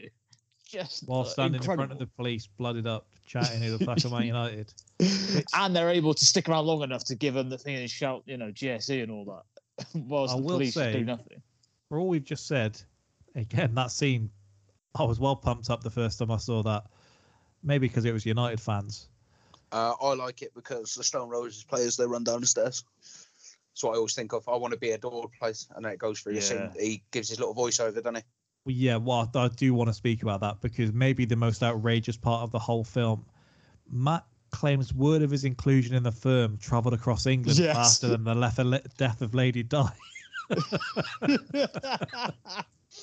With in all seriousness, he says that as well. I know. people yeah. people would say, "So you're the Yank." Famous lack of Americans in London. So once they hear an American accent, oh, so it's you. That, well, the shot as they say that, and there's uh, two blonde birds either side of him as he's handing out his number. like he's just suddenly more attractive because he's had a couple of scraps. That's, that's it. So you're the Yank. I heard about that punch you threw at Birmingham, at Birmingham at home. So you're the Yank. That's- Yeah, famously not very diverse, East London. So wouldn't have any other Americans. Okay, uh, let's speak about Tommy Hatcher. Yes, please. Let's get into it. First time we see him, Bovver seemingly travels halfway across London to get himself some fish and chips or whatever it is he's picking up. Pie and chips, mate. Come on. Right, there do we it, go. Sam. Tommy Hatcher's in there. Already, for anyone else, probably looks like a guy I wouldn't mess with, regardless of whether you've heard about who he is. Yep, fair. The No. last person on earth. I was becoming there, honestly, just looking at him. Uh, which he does say, uh, well, this is a big problem then, because now you've got no excuse or whatever it is he says. You've got no excuse for not keeping that shit cunt of yours quiet. Incredible line. Whacking his head off the table. See what you, see what she's doing to you. Georgia Bird doesn't stop rabbiting on since I got here. I'm trying to have a conversation with our esteemed guest. Bovver. is so funny. And Bovver has to draw the lines. Like that's enough. If Bovver's saying that, he's shown zero care for anybody, including some of his best friends. His Probably- arsehole goes, by the way, straight away. He's like, that's enough. I'll tell you when it's enough. son." And he's oh, gone. fair enough. Yeah. Well, that's the same as in uh, F- Football Factory when he tries sticking up for Zebedee and he's like, "You want to get involved?" He's, "Well, no, I'm not saying that." I don't care No, that much. actually, mate, leave it I mean, with that, I've got to think there's better ways to get over your jealousy than going directly to Tommy Hatcher. Like, Bovver has seen what Matt is like. He could probably catch him on his ones and do him in himself if he wanted to, and it's far easier. yeah. th- Uh, there's no 'Cause, I mean, real the actual to target. Bovver. The worst thing is, is that Bovver doesn't even attempt to sell out Matt. His selling point is Steve Dunham's going to be there. Yeah. So it's not even so he's like, look, he, he says it a couple times, look, you got to take him out. And he's like, no, no, no. And he's like, no, I ain't going to do that. Who cares? Which is fair. And then it, next thing he's like, yeah, that bloke you really want to kill, I'll make sure that I'll make sure lads, I'll make sure he's there. yeah, awful, awful, uh, awful bloke. So this is what I was going to ask actually, because when this film turned 15, there was a lot of think pieces about it. Now, the, there? Met, the Metro, yeah, yeah, the Metro described this as an incredibly progressive film that spoke about all these uh, different prejudices and how they approach it. And they approached the actor that played Bovver for comment. And he referenced that when he did the publicity for the film the first time around, a number of journalists asked him if he thought it was glamorizing football hooligan culture. And he pointed out one character loses his wife and kid, another character is killed. Mhm. He says, My character is beyond depressive to the point he's, he's willing to sell his friends out because he's jealous. And the only thing he can cling on to is football, hence why in his darkest moment he can only sing Forever Blowing Bubbles. That's all he's known since he was a kid. And he says, I don't see how you could possibly look at this film and say that it glamorizes the kind of things they're portraying. Now, earlier in this episode, one of you two, I think it was Keenan, said that it probably glamorizes it more than Football Factory. So I just Yeah, I wanted think it to does. And I that. don't, I don't mean, I don't mean thematically. I mean stylistically. Hmm. This is look at the way the two films are shot. Tell me one doesn't look look like it was made more in Hollywood than the other. Classier, isn't it? No, that's not quite where I'm going with it, Tom. But it's a nice effort. Um, not it, it is. It's made for the. It was made for an American market, and in that in that vein, yes, it does glamorize football hooliganism because that's what you're trying to sell to an American market. So what? Because is it the violence is more like the violence is more, the violence is more stylized, which I didn't realize that you one who directed it was a was a kickboxer and all, so that Yeah. makes a lot of sense. But the the violence in it is more stylized. The way it's shot, the techniques used, it, it is it does glamorize it, not necessarily as though it, it's a good thing, glamour doesn't always represent good, or So glamorization doesn't always repre- represent good. I think Football Factory is maybe more of a melee compared to a fight Yeah. in yeah. in Green Yeah. Street. Football Factory feels, and it's not just because Elijah Wood's American, but Football Factory feels inherently more British. Because if you do compare the themes of the two, one quite literally does glamorize it to the point where he can have a brick put over his head and he still says it was worth it. Whereas the other film does have several characters who lose everything. Yeah, and somehow they still glamorize it more. And that's what I always think between the two. One feels American, and it, again, it is probably it probably does from a watching it at a young age and it having Elijah Wood in it. But even when I watched it this week, it feels more Hollywood. It definitely Yeah, feels it more feels like an American impression of us, Yeah. doesn't it? and that's Rather where it glamorizes. Outside looking in. but I disagree completely with the glamorizing. I would say the, it's the other way around. Depends on the well, but glamour, as I said, glamorization doesn't have to always mean good. No. Um, after Bovver has done this, he returns back for a second time, as as you've referenced. Goes into a Millwall pub. Tells him to get down. The major's there. The major probably could have done this far less dramatically. Yeah. Like he literally could get Matt's number from his sister. yeah, didn't need to do any of this. But it is always good in films when they do the little sit down and say, "Let me take you back to the life I used to live." Fascinated by the idea Terry couldn't get revenge on the major at any point until this point. Tommy, Couldn't get you mean? Terry was his loyal number two. yeah, I do No, enjoy that he, so- he turns up for the scrap at the end. Sorry, yeah, I got I got my Terrys and my Tommies the wrong way around. That's not When good, he when it? he bangs him with that fire extinguisher and all. Hello, Terry. Fuck off. Keenan, um, we've spoken about this with other films in this bracket about the ways you go to show that something was set previously, and for this one they just put like a mullet Longer hair. on the major. So- but trust me, this was a long time ago. I'm a. It's not not quite the mullet because it's probably it's quite an even length. But yeah, I've almost a Steve Dunham S Barnett for myself at the moment. I like it. Yeah, mate, honestly, Tom, I'm I'm in love with it. Are you calling yourself the major on the house? No, no. It's a Funnily shame. enough, Back in the abbey after all these years. That, by the way, that's remained part of my vocabulary for a very long time. It is a great way of welcoming someone back if you've not seen As him in a while. As he's Yeah. shouting, it's what we do. I've done that a lot. When t- normally talking about doing something fucking stupid. I texted I- someone earlier on actually. I said earlier that I think you're the first person I heard uh, call someone a fucking sigh. So there we go. Someone said that the other day when I was in a pub watching Liverpool, and I hadn't heard it in I don't know how long. I almost fell out of my chair laughing. it's such a good story, isn't it? I'm not even So not good. even kidding. I can tell you, I can tell you it was who said it, but Was it Rory? Because he tries sneaking it in every so often. it wasn't. It was his brother. funnily Okay, enough. there we and he, he said it to someone, like said it to one of our lads, and I was sat next to him, honest goodness. So it wasn't as I was drunk. I'd been in the pub probably about eight minutes. Like I hadn't even ordered a pint yet because I was I was talking, and I heard him shout it across the table. Almost fell out of my chair laughing. so I good. was like, I, it was it was great. West Ham has just gone one up, by the way. GSE in full force. Um, that scene when everyone bursts in, Molotov cocktails as well, just roll, rolling around the streets of London.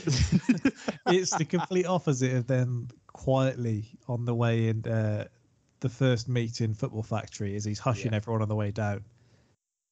This time around, yeah, blast through the uh, people like jump through the window. Again, that's what I'm talking about stylistically. yeah, you're, you're right They- there in terms of glamorizing Christ. Thank you. Thank you, Tom. Something at you with a Molotov. like, just strolling, strolling down East London, just Molotov in hand. No one's like, it's a bit, bit weird. Like, The only good thing he does there is uh, get his mate to bash Bovver, call him a Yeah. snitch. And it's tough to see Who's more how Bovver. dislikable out of Bovver or Zebedee? I dislike Bovver more. Zebedee. Because Bother, I think's funny as fuck. He just makes me roll. he does slightly redeem himself when he comes in with a two foot drop kick at the end, like Mad Dog in the Mate. rain. How mm-hmm. high he get? He for someone who don't seem to possess sort of athletics, he's about he's about five and a half feet off the floor. He's hitting him like full on. He, he almost takes his head off. the way he jumps in, I don't know if any of you have ever played like Far Cry or a game like that where maybe you like control a sidekick because they literally just gesture, say Bovver and gesture towards the car, and the hmm. next thing he's just flying through the air. Unbelievable. Steve Dunham, the major, gets his throat slit He does. in the moment here. Which, by the way, the line "If you die tonight, we'll call it even." Very good. Cold. Yeah, deserves to be in a better film. I like, I do like this film, but does deserve to be in a better film. Now, they obviously get him to the hospital. They save his life. Regarding the way they handle this, they're quite rough in the way they pick him up. Like there's no one kind of holding his neck together. They're relying on him doing that while someone's just got his arms and someone's got his legs. Mm. Amongst all of this, Bovver, I don't know if he plays GTA or something, hot wires a car in about 20 seconds. Yeah. No questions asked.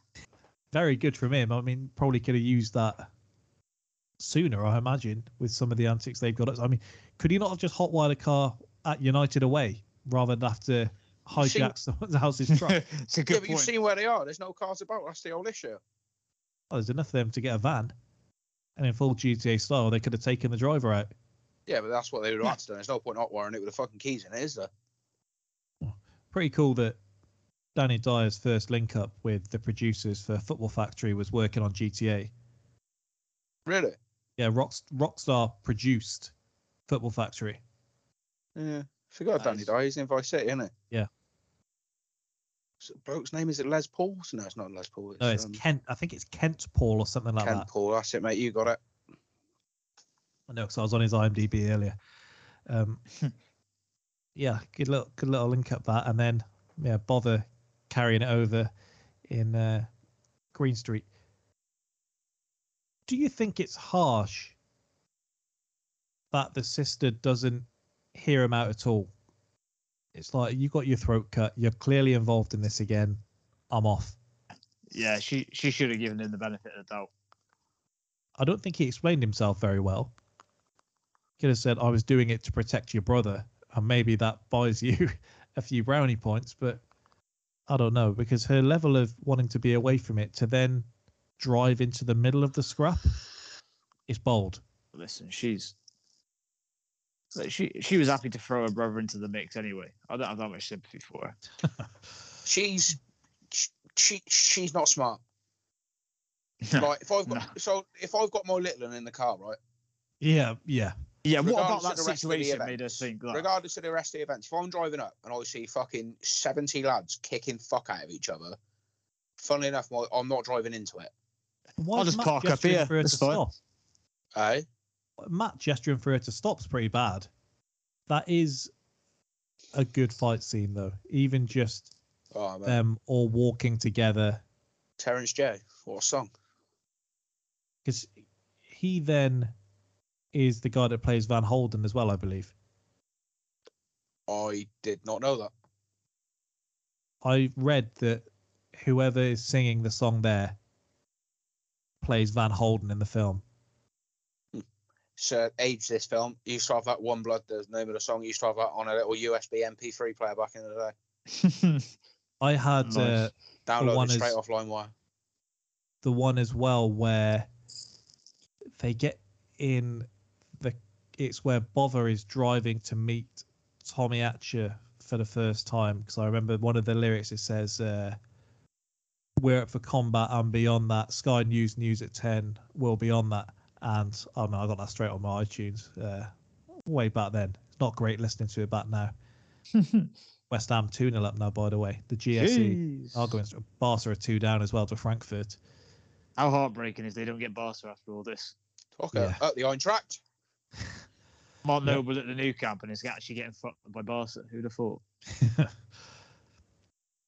yeah, that fight scene, I think it's far better done than the final fight scene in Football Factory. Oh yeah. Mainly in the way point. that, yeah, th- but you don't think, in comparison, they don't really make the final fight in Football Factory feel as big. It's not that climactic, is it? No, I don't. I, I think that's that's it, that's its quality though, because it's for them. The whole point about is it worth it? Yeah, of course it fucking was.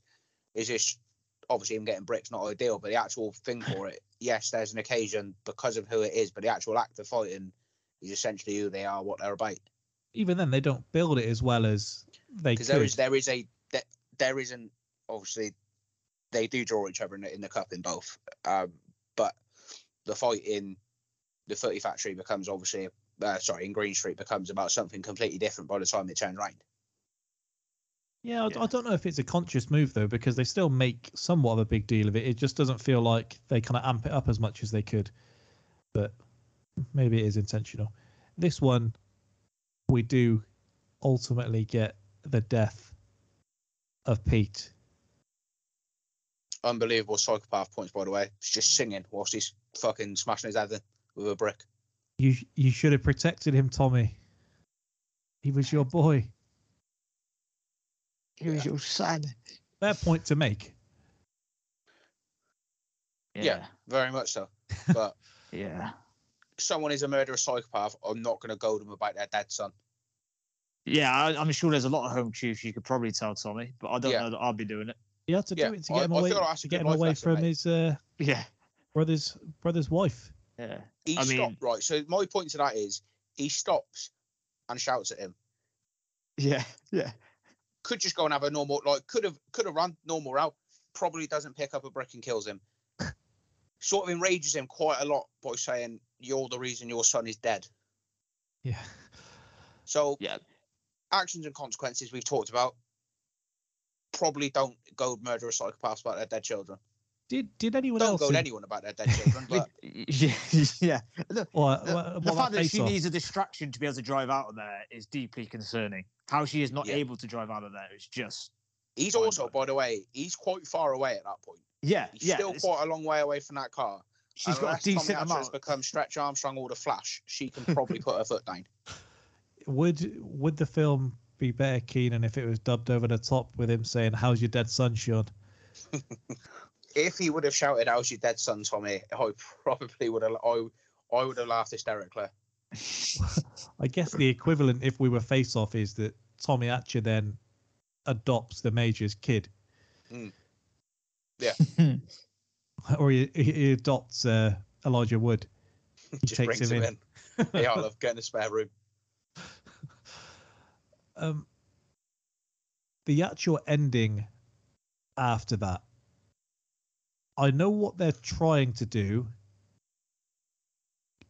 Have they undone about an hour and a half of previous work with the shot of Elijah Wood over Van Holden clenching his fist? What makes you say that? Uh, if you filled him It's in, one of the least doesn't. threatening things you could ever see. Oh yeah, but I mean that's they made that irrelevant of what happens in that. Uh, like it's irrelevant be- to before. Elijah Wood unfortunately just doesn't have the ability to look. Oh, that's what I mean. But like Yeah, the yeah, point of it, isn't it, is that you're, you're kind of bookmarking it is he couldn't stand up to him at the start, and now the second time around he's the big man, and he can Yeah. stick it on him because of the things he's seen. And that one I, shot I, get- just, I mean, just I get your point, so but bad. no, I don't. I don't think it does it. I actually, the ending's not. The ending's. I don't mind it to be fair. I, I was being trivial in undoing It the makes me film. raw when he just bangs open a cubicle and the chat was like, "Buckner." Why does he not lock the cubicle door? By, by the way, I'm Amateur hour, mate. If you ask me, schoolboy. they do look like quite swanky toilets though. Mm. Which leads me to question how Matt Buckner got in there in a bomber jacket and jeans.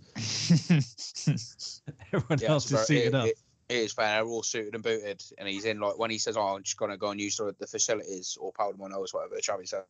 He's in some deep, very expensive looking leather chair. And he walks past all of his mates to just get in there and uh, fill him in. I, I enjoy that our sign of how much we corrupted Elijah Wood is when he starts smoking. That's our like benchmark. Like we've got this yank smoking. We've we've got him now.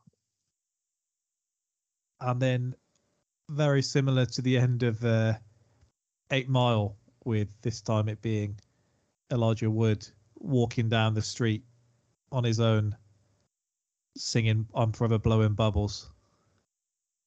Indeed. He gets over Pete pretty quickly. he sums it up in Pete's death showed me there's a time to stand your ground and fight, and there's a time to walk away.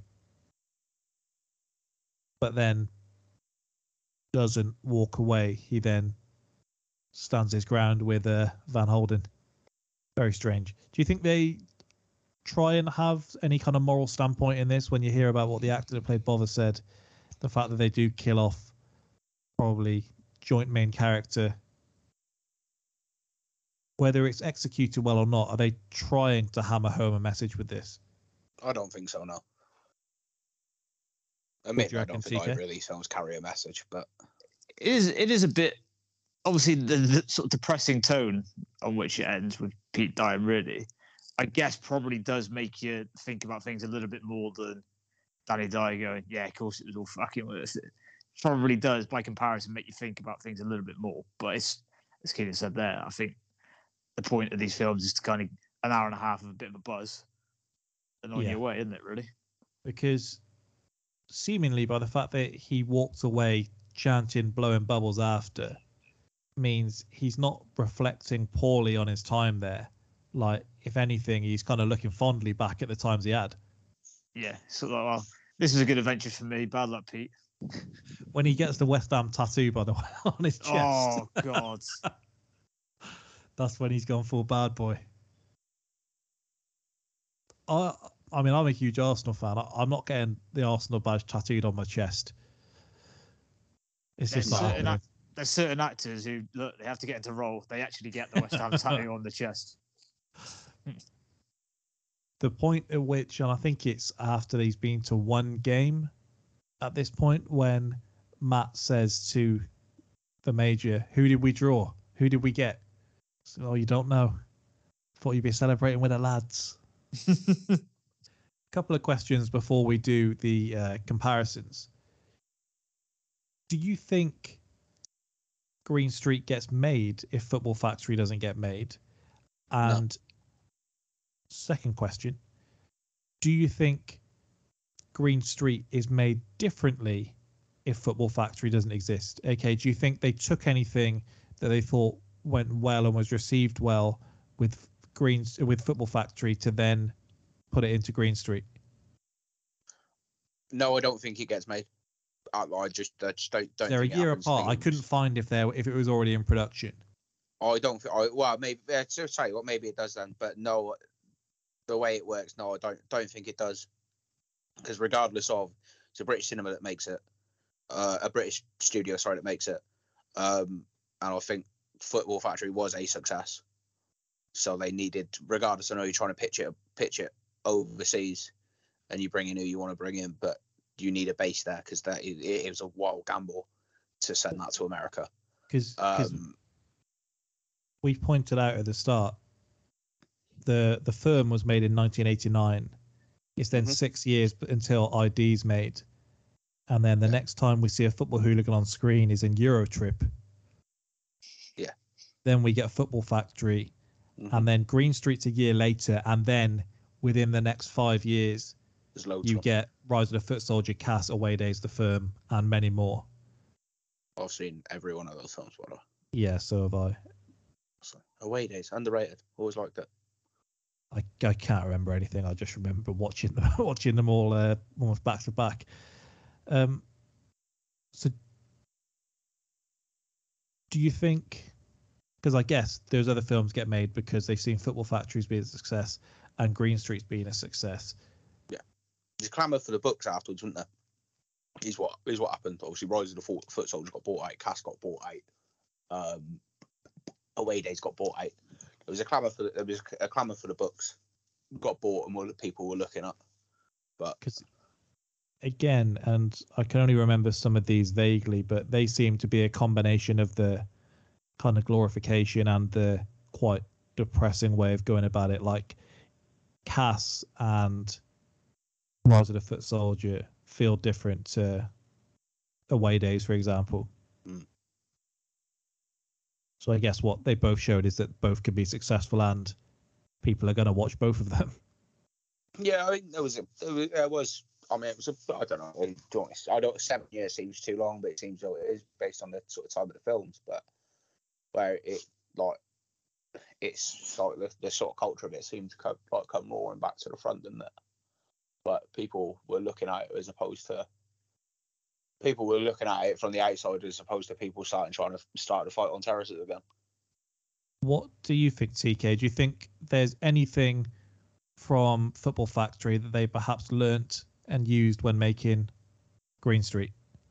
as as we've kind of touched on, I think it's so that they've probably looked at that mainly just as a reassurance that look, this sort of film can work, and if we can try and brush up a couple of things and do it a bit tidier, then perhaps we can do it even bigger and even better. That's probably about it. It's probably just the perfect sort of barometer, for perfect test, just to see if this sort of film works. And, and they just, I don't necessarily know if they will have used a lot of it other than just the general sort of Cockney behaviour that they think that's how people behave. That's about it, really. For all the critique about it, do you think Charlie Hunnam's accent really affected the amount people enjoyed or didn't enjoy the film, or do you Yeah. think you after the first ten minutes you kind of you you've got what you're given there and you move on? I know I was quite young when I watched it, but it's it, it it's only. have I watched this? I probably watched it about two years ago, um, and then I was like, "Oh, this is rough." And then it was Lot- only when I watched it again, can't remember, uh, yesterday. It was sorry, um, that I was like, "Fucking Jesus, this is terrible." But the first the first probably 15 times I saw this film, it didn't even enter my like I thought it was funny, but it didn't enter my head Yeah. as to how bad it was. I wrote in the group chat about 10 minutes into the film on Mm. uh, Tuesday when I watched this. Like, I swear it wasn't this bad when I was younger and I watched this. I Like, completely agree. I can no, I completely agree because I that's what I thought. So I don't remember it being this bad, but I suppose you you just you just like a lot of things that you grow up and a you know a lot more. I you you suggest that compared to when I was 11, I know what a what I like when it comes to films and b yeah. you know a little bit more, didn't you? And there you've seen a lot more, so standards are a little bit different. Yeah. Before we get into the judging, I did just notice one more thing I had down in my notes, and we've mentioned uh, smoking in this film. Yeah. Bovver is smoking in the hospital waiting room when Steve's in the hospital. I feel like that was surely never a thing. It will probably I don't it probably was at, at a at a time, yeah. you got to it think would have you been in 2005, but you go past the hospital now, they make a big thing of uh, please respect our smoke-free hospital, etc. So you know you have to be pointed out that you can't smoke in and around it. So that doesn't seem that far-fetched that people would have. It's, right, I know. 'cause the I- I waiting room, always- though. That Yeah, used that's- crack me up. Um, TK, when our grand was in hospital, when my grand was in hospital once, right, literally, we got to see him. Probably, hello mate, how are you? Yeah, not bad. He was like, right, he was in a he was in a chair at the time. He'd be like, it's wheel me out the front wheel, so I'm going out fuck. And like, because he was in a wheelchair, like he'd be he was like this hospital smoke free, blah blah blah, smoke free zone. Because he was in a wheelchair, he was just sparking up a flag. No one said a word to him. I remember and like being even great. people walking in and out of the hospital, like visitors, etc., not not a thing. And like, if I was having a flag, they'd look, look at me like I was evil. yeah, they look at you like you're a scum. Yeah, funny, like strange, isn't it? I remember being greatly embarrassed being uh, in Disneyland with my dad as he lit up a cigarette just as it had been brought in to kind of no smoking areas. Oh wow. Someone telling him this is a no smoking area beyond this point, and him arguing, "What's the difference in me being ten feet back there?" Oh So god. please just put your cigarette out. It's Mickey Yeah, Mouse, Dad. Will you stop arguing with us, please? Yeah, this was fairly new when it had been brought in. This was what 2005, I think. Don't need it. Um, actually, was before that because that was when we went to secondary school, so it would have been 2003, 2004 ish. Um, let's get on to the judging. This does come under the gangster category on our list. So, So, the what? gangster. I thought we chucked this in the British one. don't have a British category. We never had one. I put that in when we were on the call. Yeah, and then we realised that we didn't have enough films to make an actual category of it, so we moved them all around. You definitely, I definitely were. I sent you all of the things before we did them, so that's where this came down. But there we go. I'll go to you first, Keenan. Which did you prefer, TK? I've agonised over this. Watching them so closely together was helpful.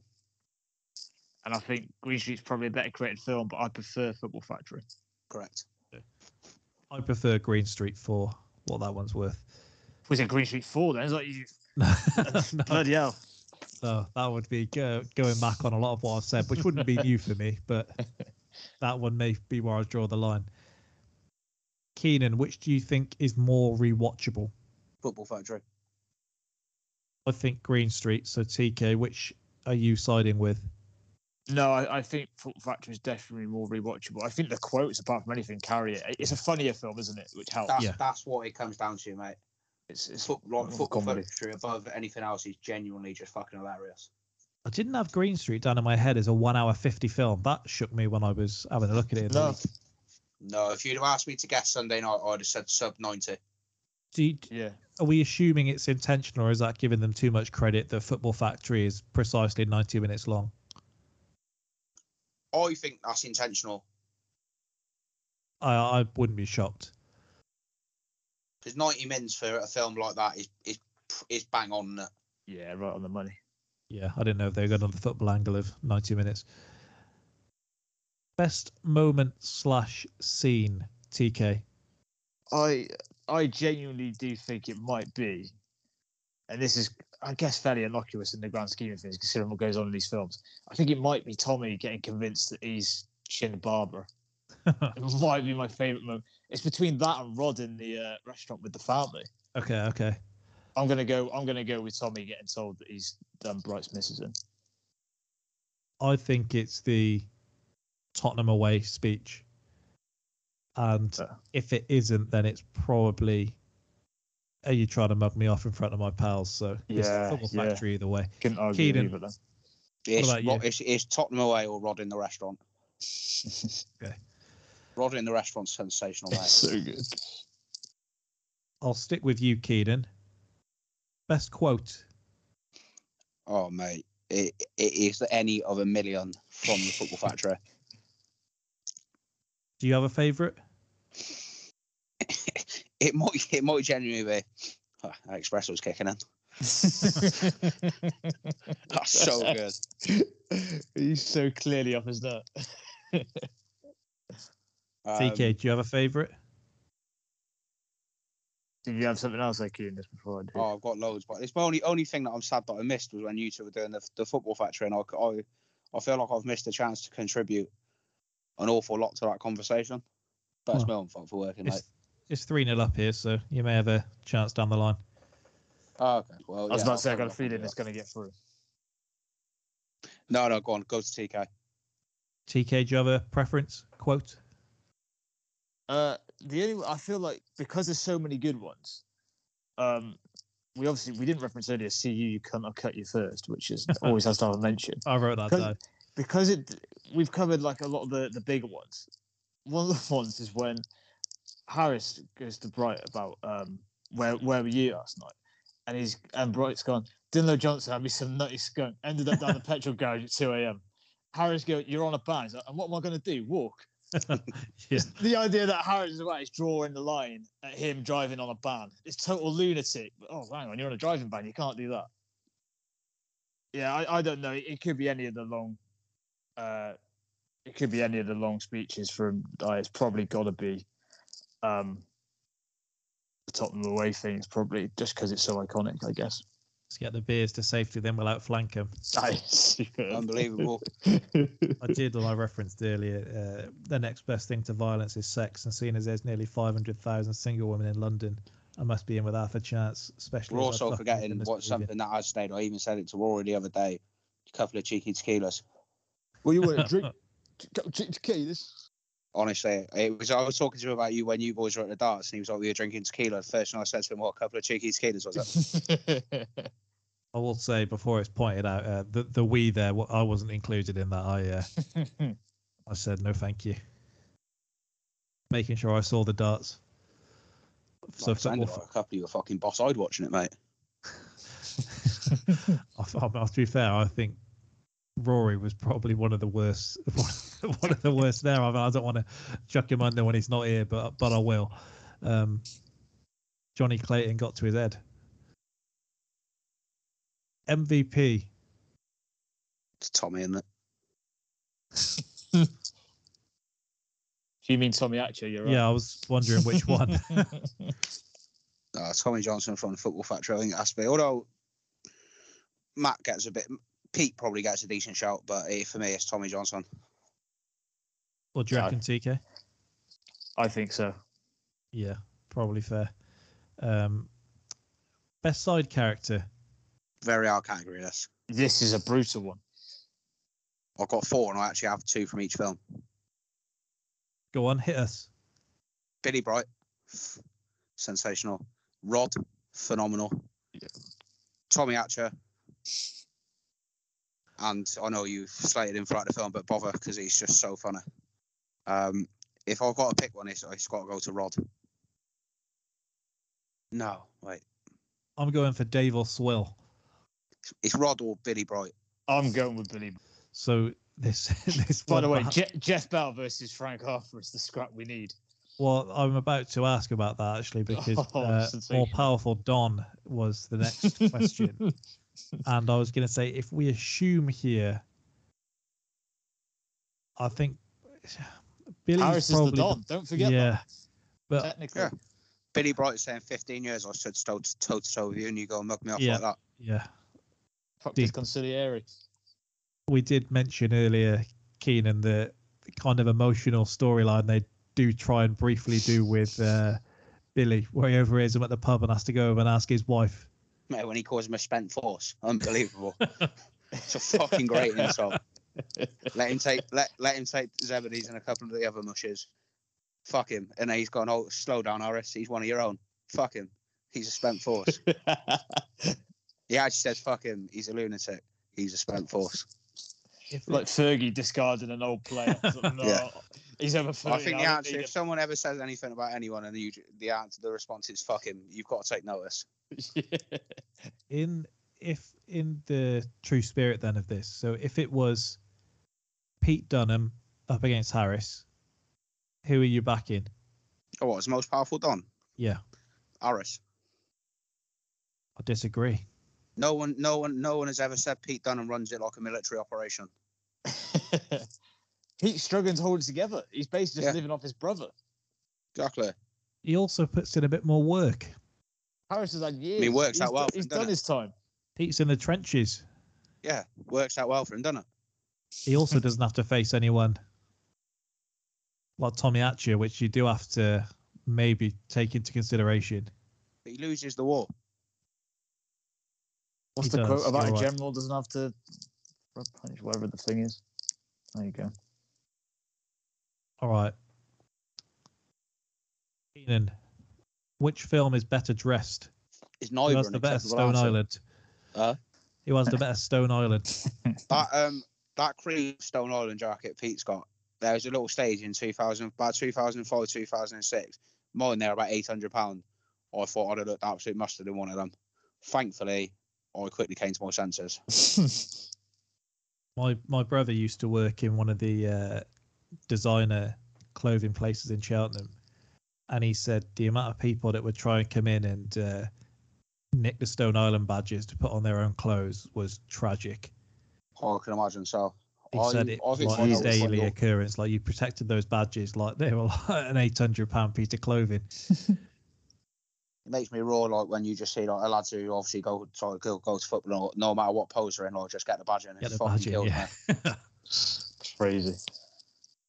Although the only thing worse than that, I think, is the kind of uh, like football terraces accounts that like wank over Adidas gazelles, and there's some that like make Christmas trees out of Adidas gazelles, and it usually crosses over with like Oasis accounts. And it's like, is everything all right at home? You're buying like 16 pairs of gazelles to make a Christmas tree out of them. I must be do, going I on. do love gazelles though. Oh, I haven't seen your Christmas tree. I'm assuming from what I No, know, there's no you, you trains on probably don't No, have a Christmas tree. In an ideal, in an ideal world, mate, there's trainers under it, but that's about it. Um, Gazelle OG2s when they used to make them, don't make them anymore. That's probably my favourite pair of trainers ever. Well, I mean, in proportion with the rest of me, although it wasn't always like that, uh, my feet are too fat for Adidas trainers. So uh, I've never, I've never owned, or I've never owned like a pair of Nike trainers that is blasphemy. Other than like Astros. I used to have a pair of the, the red and white Total 90s. Nice. I'm Right, going Green well. Street, by the way, for uh, the better dressed here. What, even with Rod's Prada shirt? Yeah, even you with look like a vicar. It's part of your cunt. he looks so he looks more hurt in that than uh, Billy does being called a spent force. Yeah. I say, that's unreal. You look like a vicar. It's so true though because when you do ask someone, "Does this look all right?" You almost don't really want an honest answer. You just want the answer that's going to make you feel better. Yeah. Like the night before the races, when I asked my mum if my blazer looked all right, she's like, mm, "Why? Why have you done that? Why have you, why have you said that? Seventy quid I've spent on this and I didn't even wear it." Which uh, film are you picking, Keenan? Um, I don't. I, think, I actually think neither is is the answer. But if I had to pick one, I'd I'd probably say green. I was thinking of the cream jacket when that you I, said. I, I'd probably I'd probably say Green Street, but they are essentially the, the, dressed in the same thing. Yeah. Do you have an answer there, TK? Oh, fashionista. It's probably Green Street on a sort of narrow relegation battle. Which film has the best soundtrack? For me, it's a foot. Oh, is it? No, Villains. I, I, mate. Again, this is actually quite hard. It's- This is a tough one. What a waste by the Libertines. A fucking unbelievable tune, by the way. Mm. Um, I, I, I, I actually, I'm probably going to give it to Green Street, but I don't know if I feel comfortable with that. I'm giving it Football Factory narrowly. yeah, as am I. So there we go. I understand that. I, Streets is the tipping point, which they use twice in the film. Yeah. See, I, mine. I think my tipping point is I want to be adored by the Stone Roses. That might be the single best use in Yeah. either the films. in I, I. I, I see that. I do agree with. And if you look up the original soundtrack for Football Factory, it would have been fairly conclusive if they did. oh, get that would have been a those banger. Yeah, Jesus. Uh, Keenan, which film's more original? Green Street. TK. Yeah, see, I was just going to go on Football Factory based on the fact that it was the one before. But Green Street probably does put a slightly different spin on this type of film. Yeah. A Football Factory can probably be more directly compared to the film. So I'll, I'll go with it. I'll go with Green Street. Okay, I agree. Elijah Uh, Wood being in there is pretty original, I guess I have to acknowledge. TK, which film had the bigger impact? Does it feel? I don't know. Does it feel outrageous? Say Football Factory over here seems like it just had more of a impact in terms of like. I was about to say culture. That's a bad way of putting it. Isn't it? I don't think it's a cultural impact, but I get what you mean. I think it's Green Street, but I, As a sub, uh, as a subculture, mate, for probably not lads our age, but probably lads a few years a few years older than us, it probably did have an impact, mate. yeah, that's what. Like it probably what did change the way is. people dressed. It, cha- it changed the way people talked. For like again, it is a subculture, but for lads who are into footy and all, they probably did change it. Quotes, you know, do get pretty regularly thrown out. A lot of stuff from it. I'll uh, Yeah. I'll go with it. I'll go with Football Factory narrowly. I think. which one like, do you I'll take, with Keenan? Street. No, I agree with TK. Best opening scene, Keenan. Oh, it's football factory, is TK, Yeah, that that seems a pretty conclusive one. even with your two Bob Mob. Yammer. Which film has the better Yammer? Oh, the answer to that is the football factory in the chat. I, I, I agree. Uh, Keenan, which film had the better ending? Um, see, I, I I actually agree. I don't I don't think the ending to either film's particularly strong. Which would you pick? I'll give it to Football Factory just for course it fucking was, and actually the end credits with going underground and and shit like that. That's been in my head all day, but I'm going Green Street.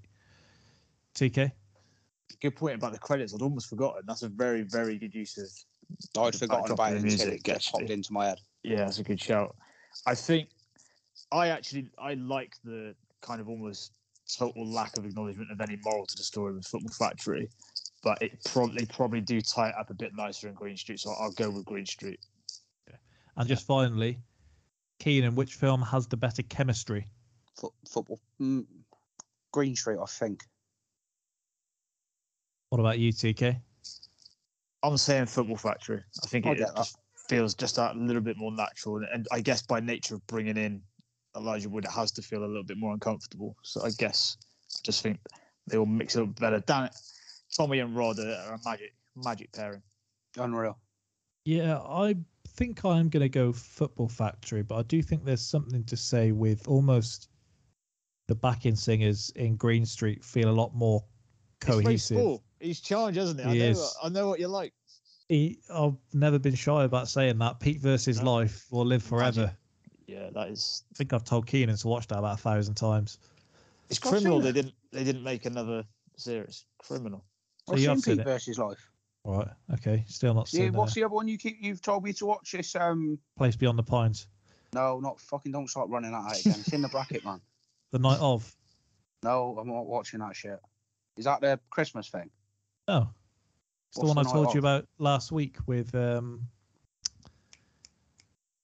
out of Nightcrawler. British actor. Oh yeah, no, about the, mu- the music thing. Yeah, I'll, I'll, I'll be honest, mate. There's a zero percent chance I watch that. Music. It's not about music. I thought that was the one. Oh. Riz Ahmed. Riz Ahmed, yeah. But it's not about music. It's about where he wakes up with a woman dead next to him and gets arrested. Oh yeah, no, I, I there, there's, there's probably a there's probably a zero percent chance I'll watch that. To be honest, Or maybe I'll get Sean to recommend it to you and you probably watch it then. Sean Sounded Banner, a it, thousand. didn't You're not. Well, I've not recommended anything bad, so I don't really see how this pays off. And all the things that Sean's actually recommended to you, I'm pretty sure I recommended first. Tried to claim this before, has- but He has got a history of that. He just repeated my joke, basically. I said it louder. Sorry. Exactly. Louder. Apparently, apparently his delivery is better, mate. That's all I can say. Wow. Had Wouldn't said be it a with my very, he wouldn't be a very good postman. He doesn't turn up. That's that's the sort of stuff I'm talking about. Yeah. I was counting. There's no Eleven- bass in that. You need base.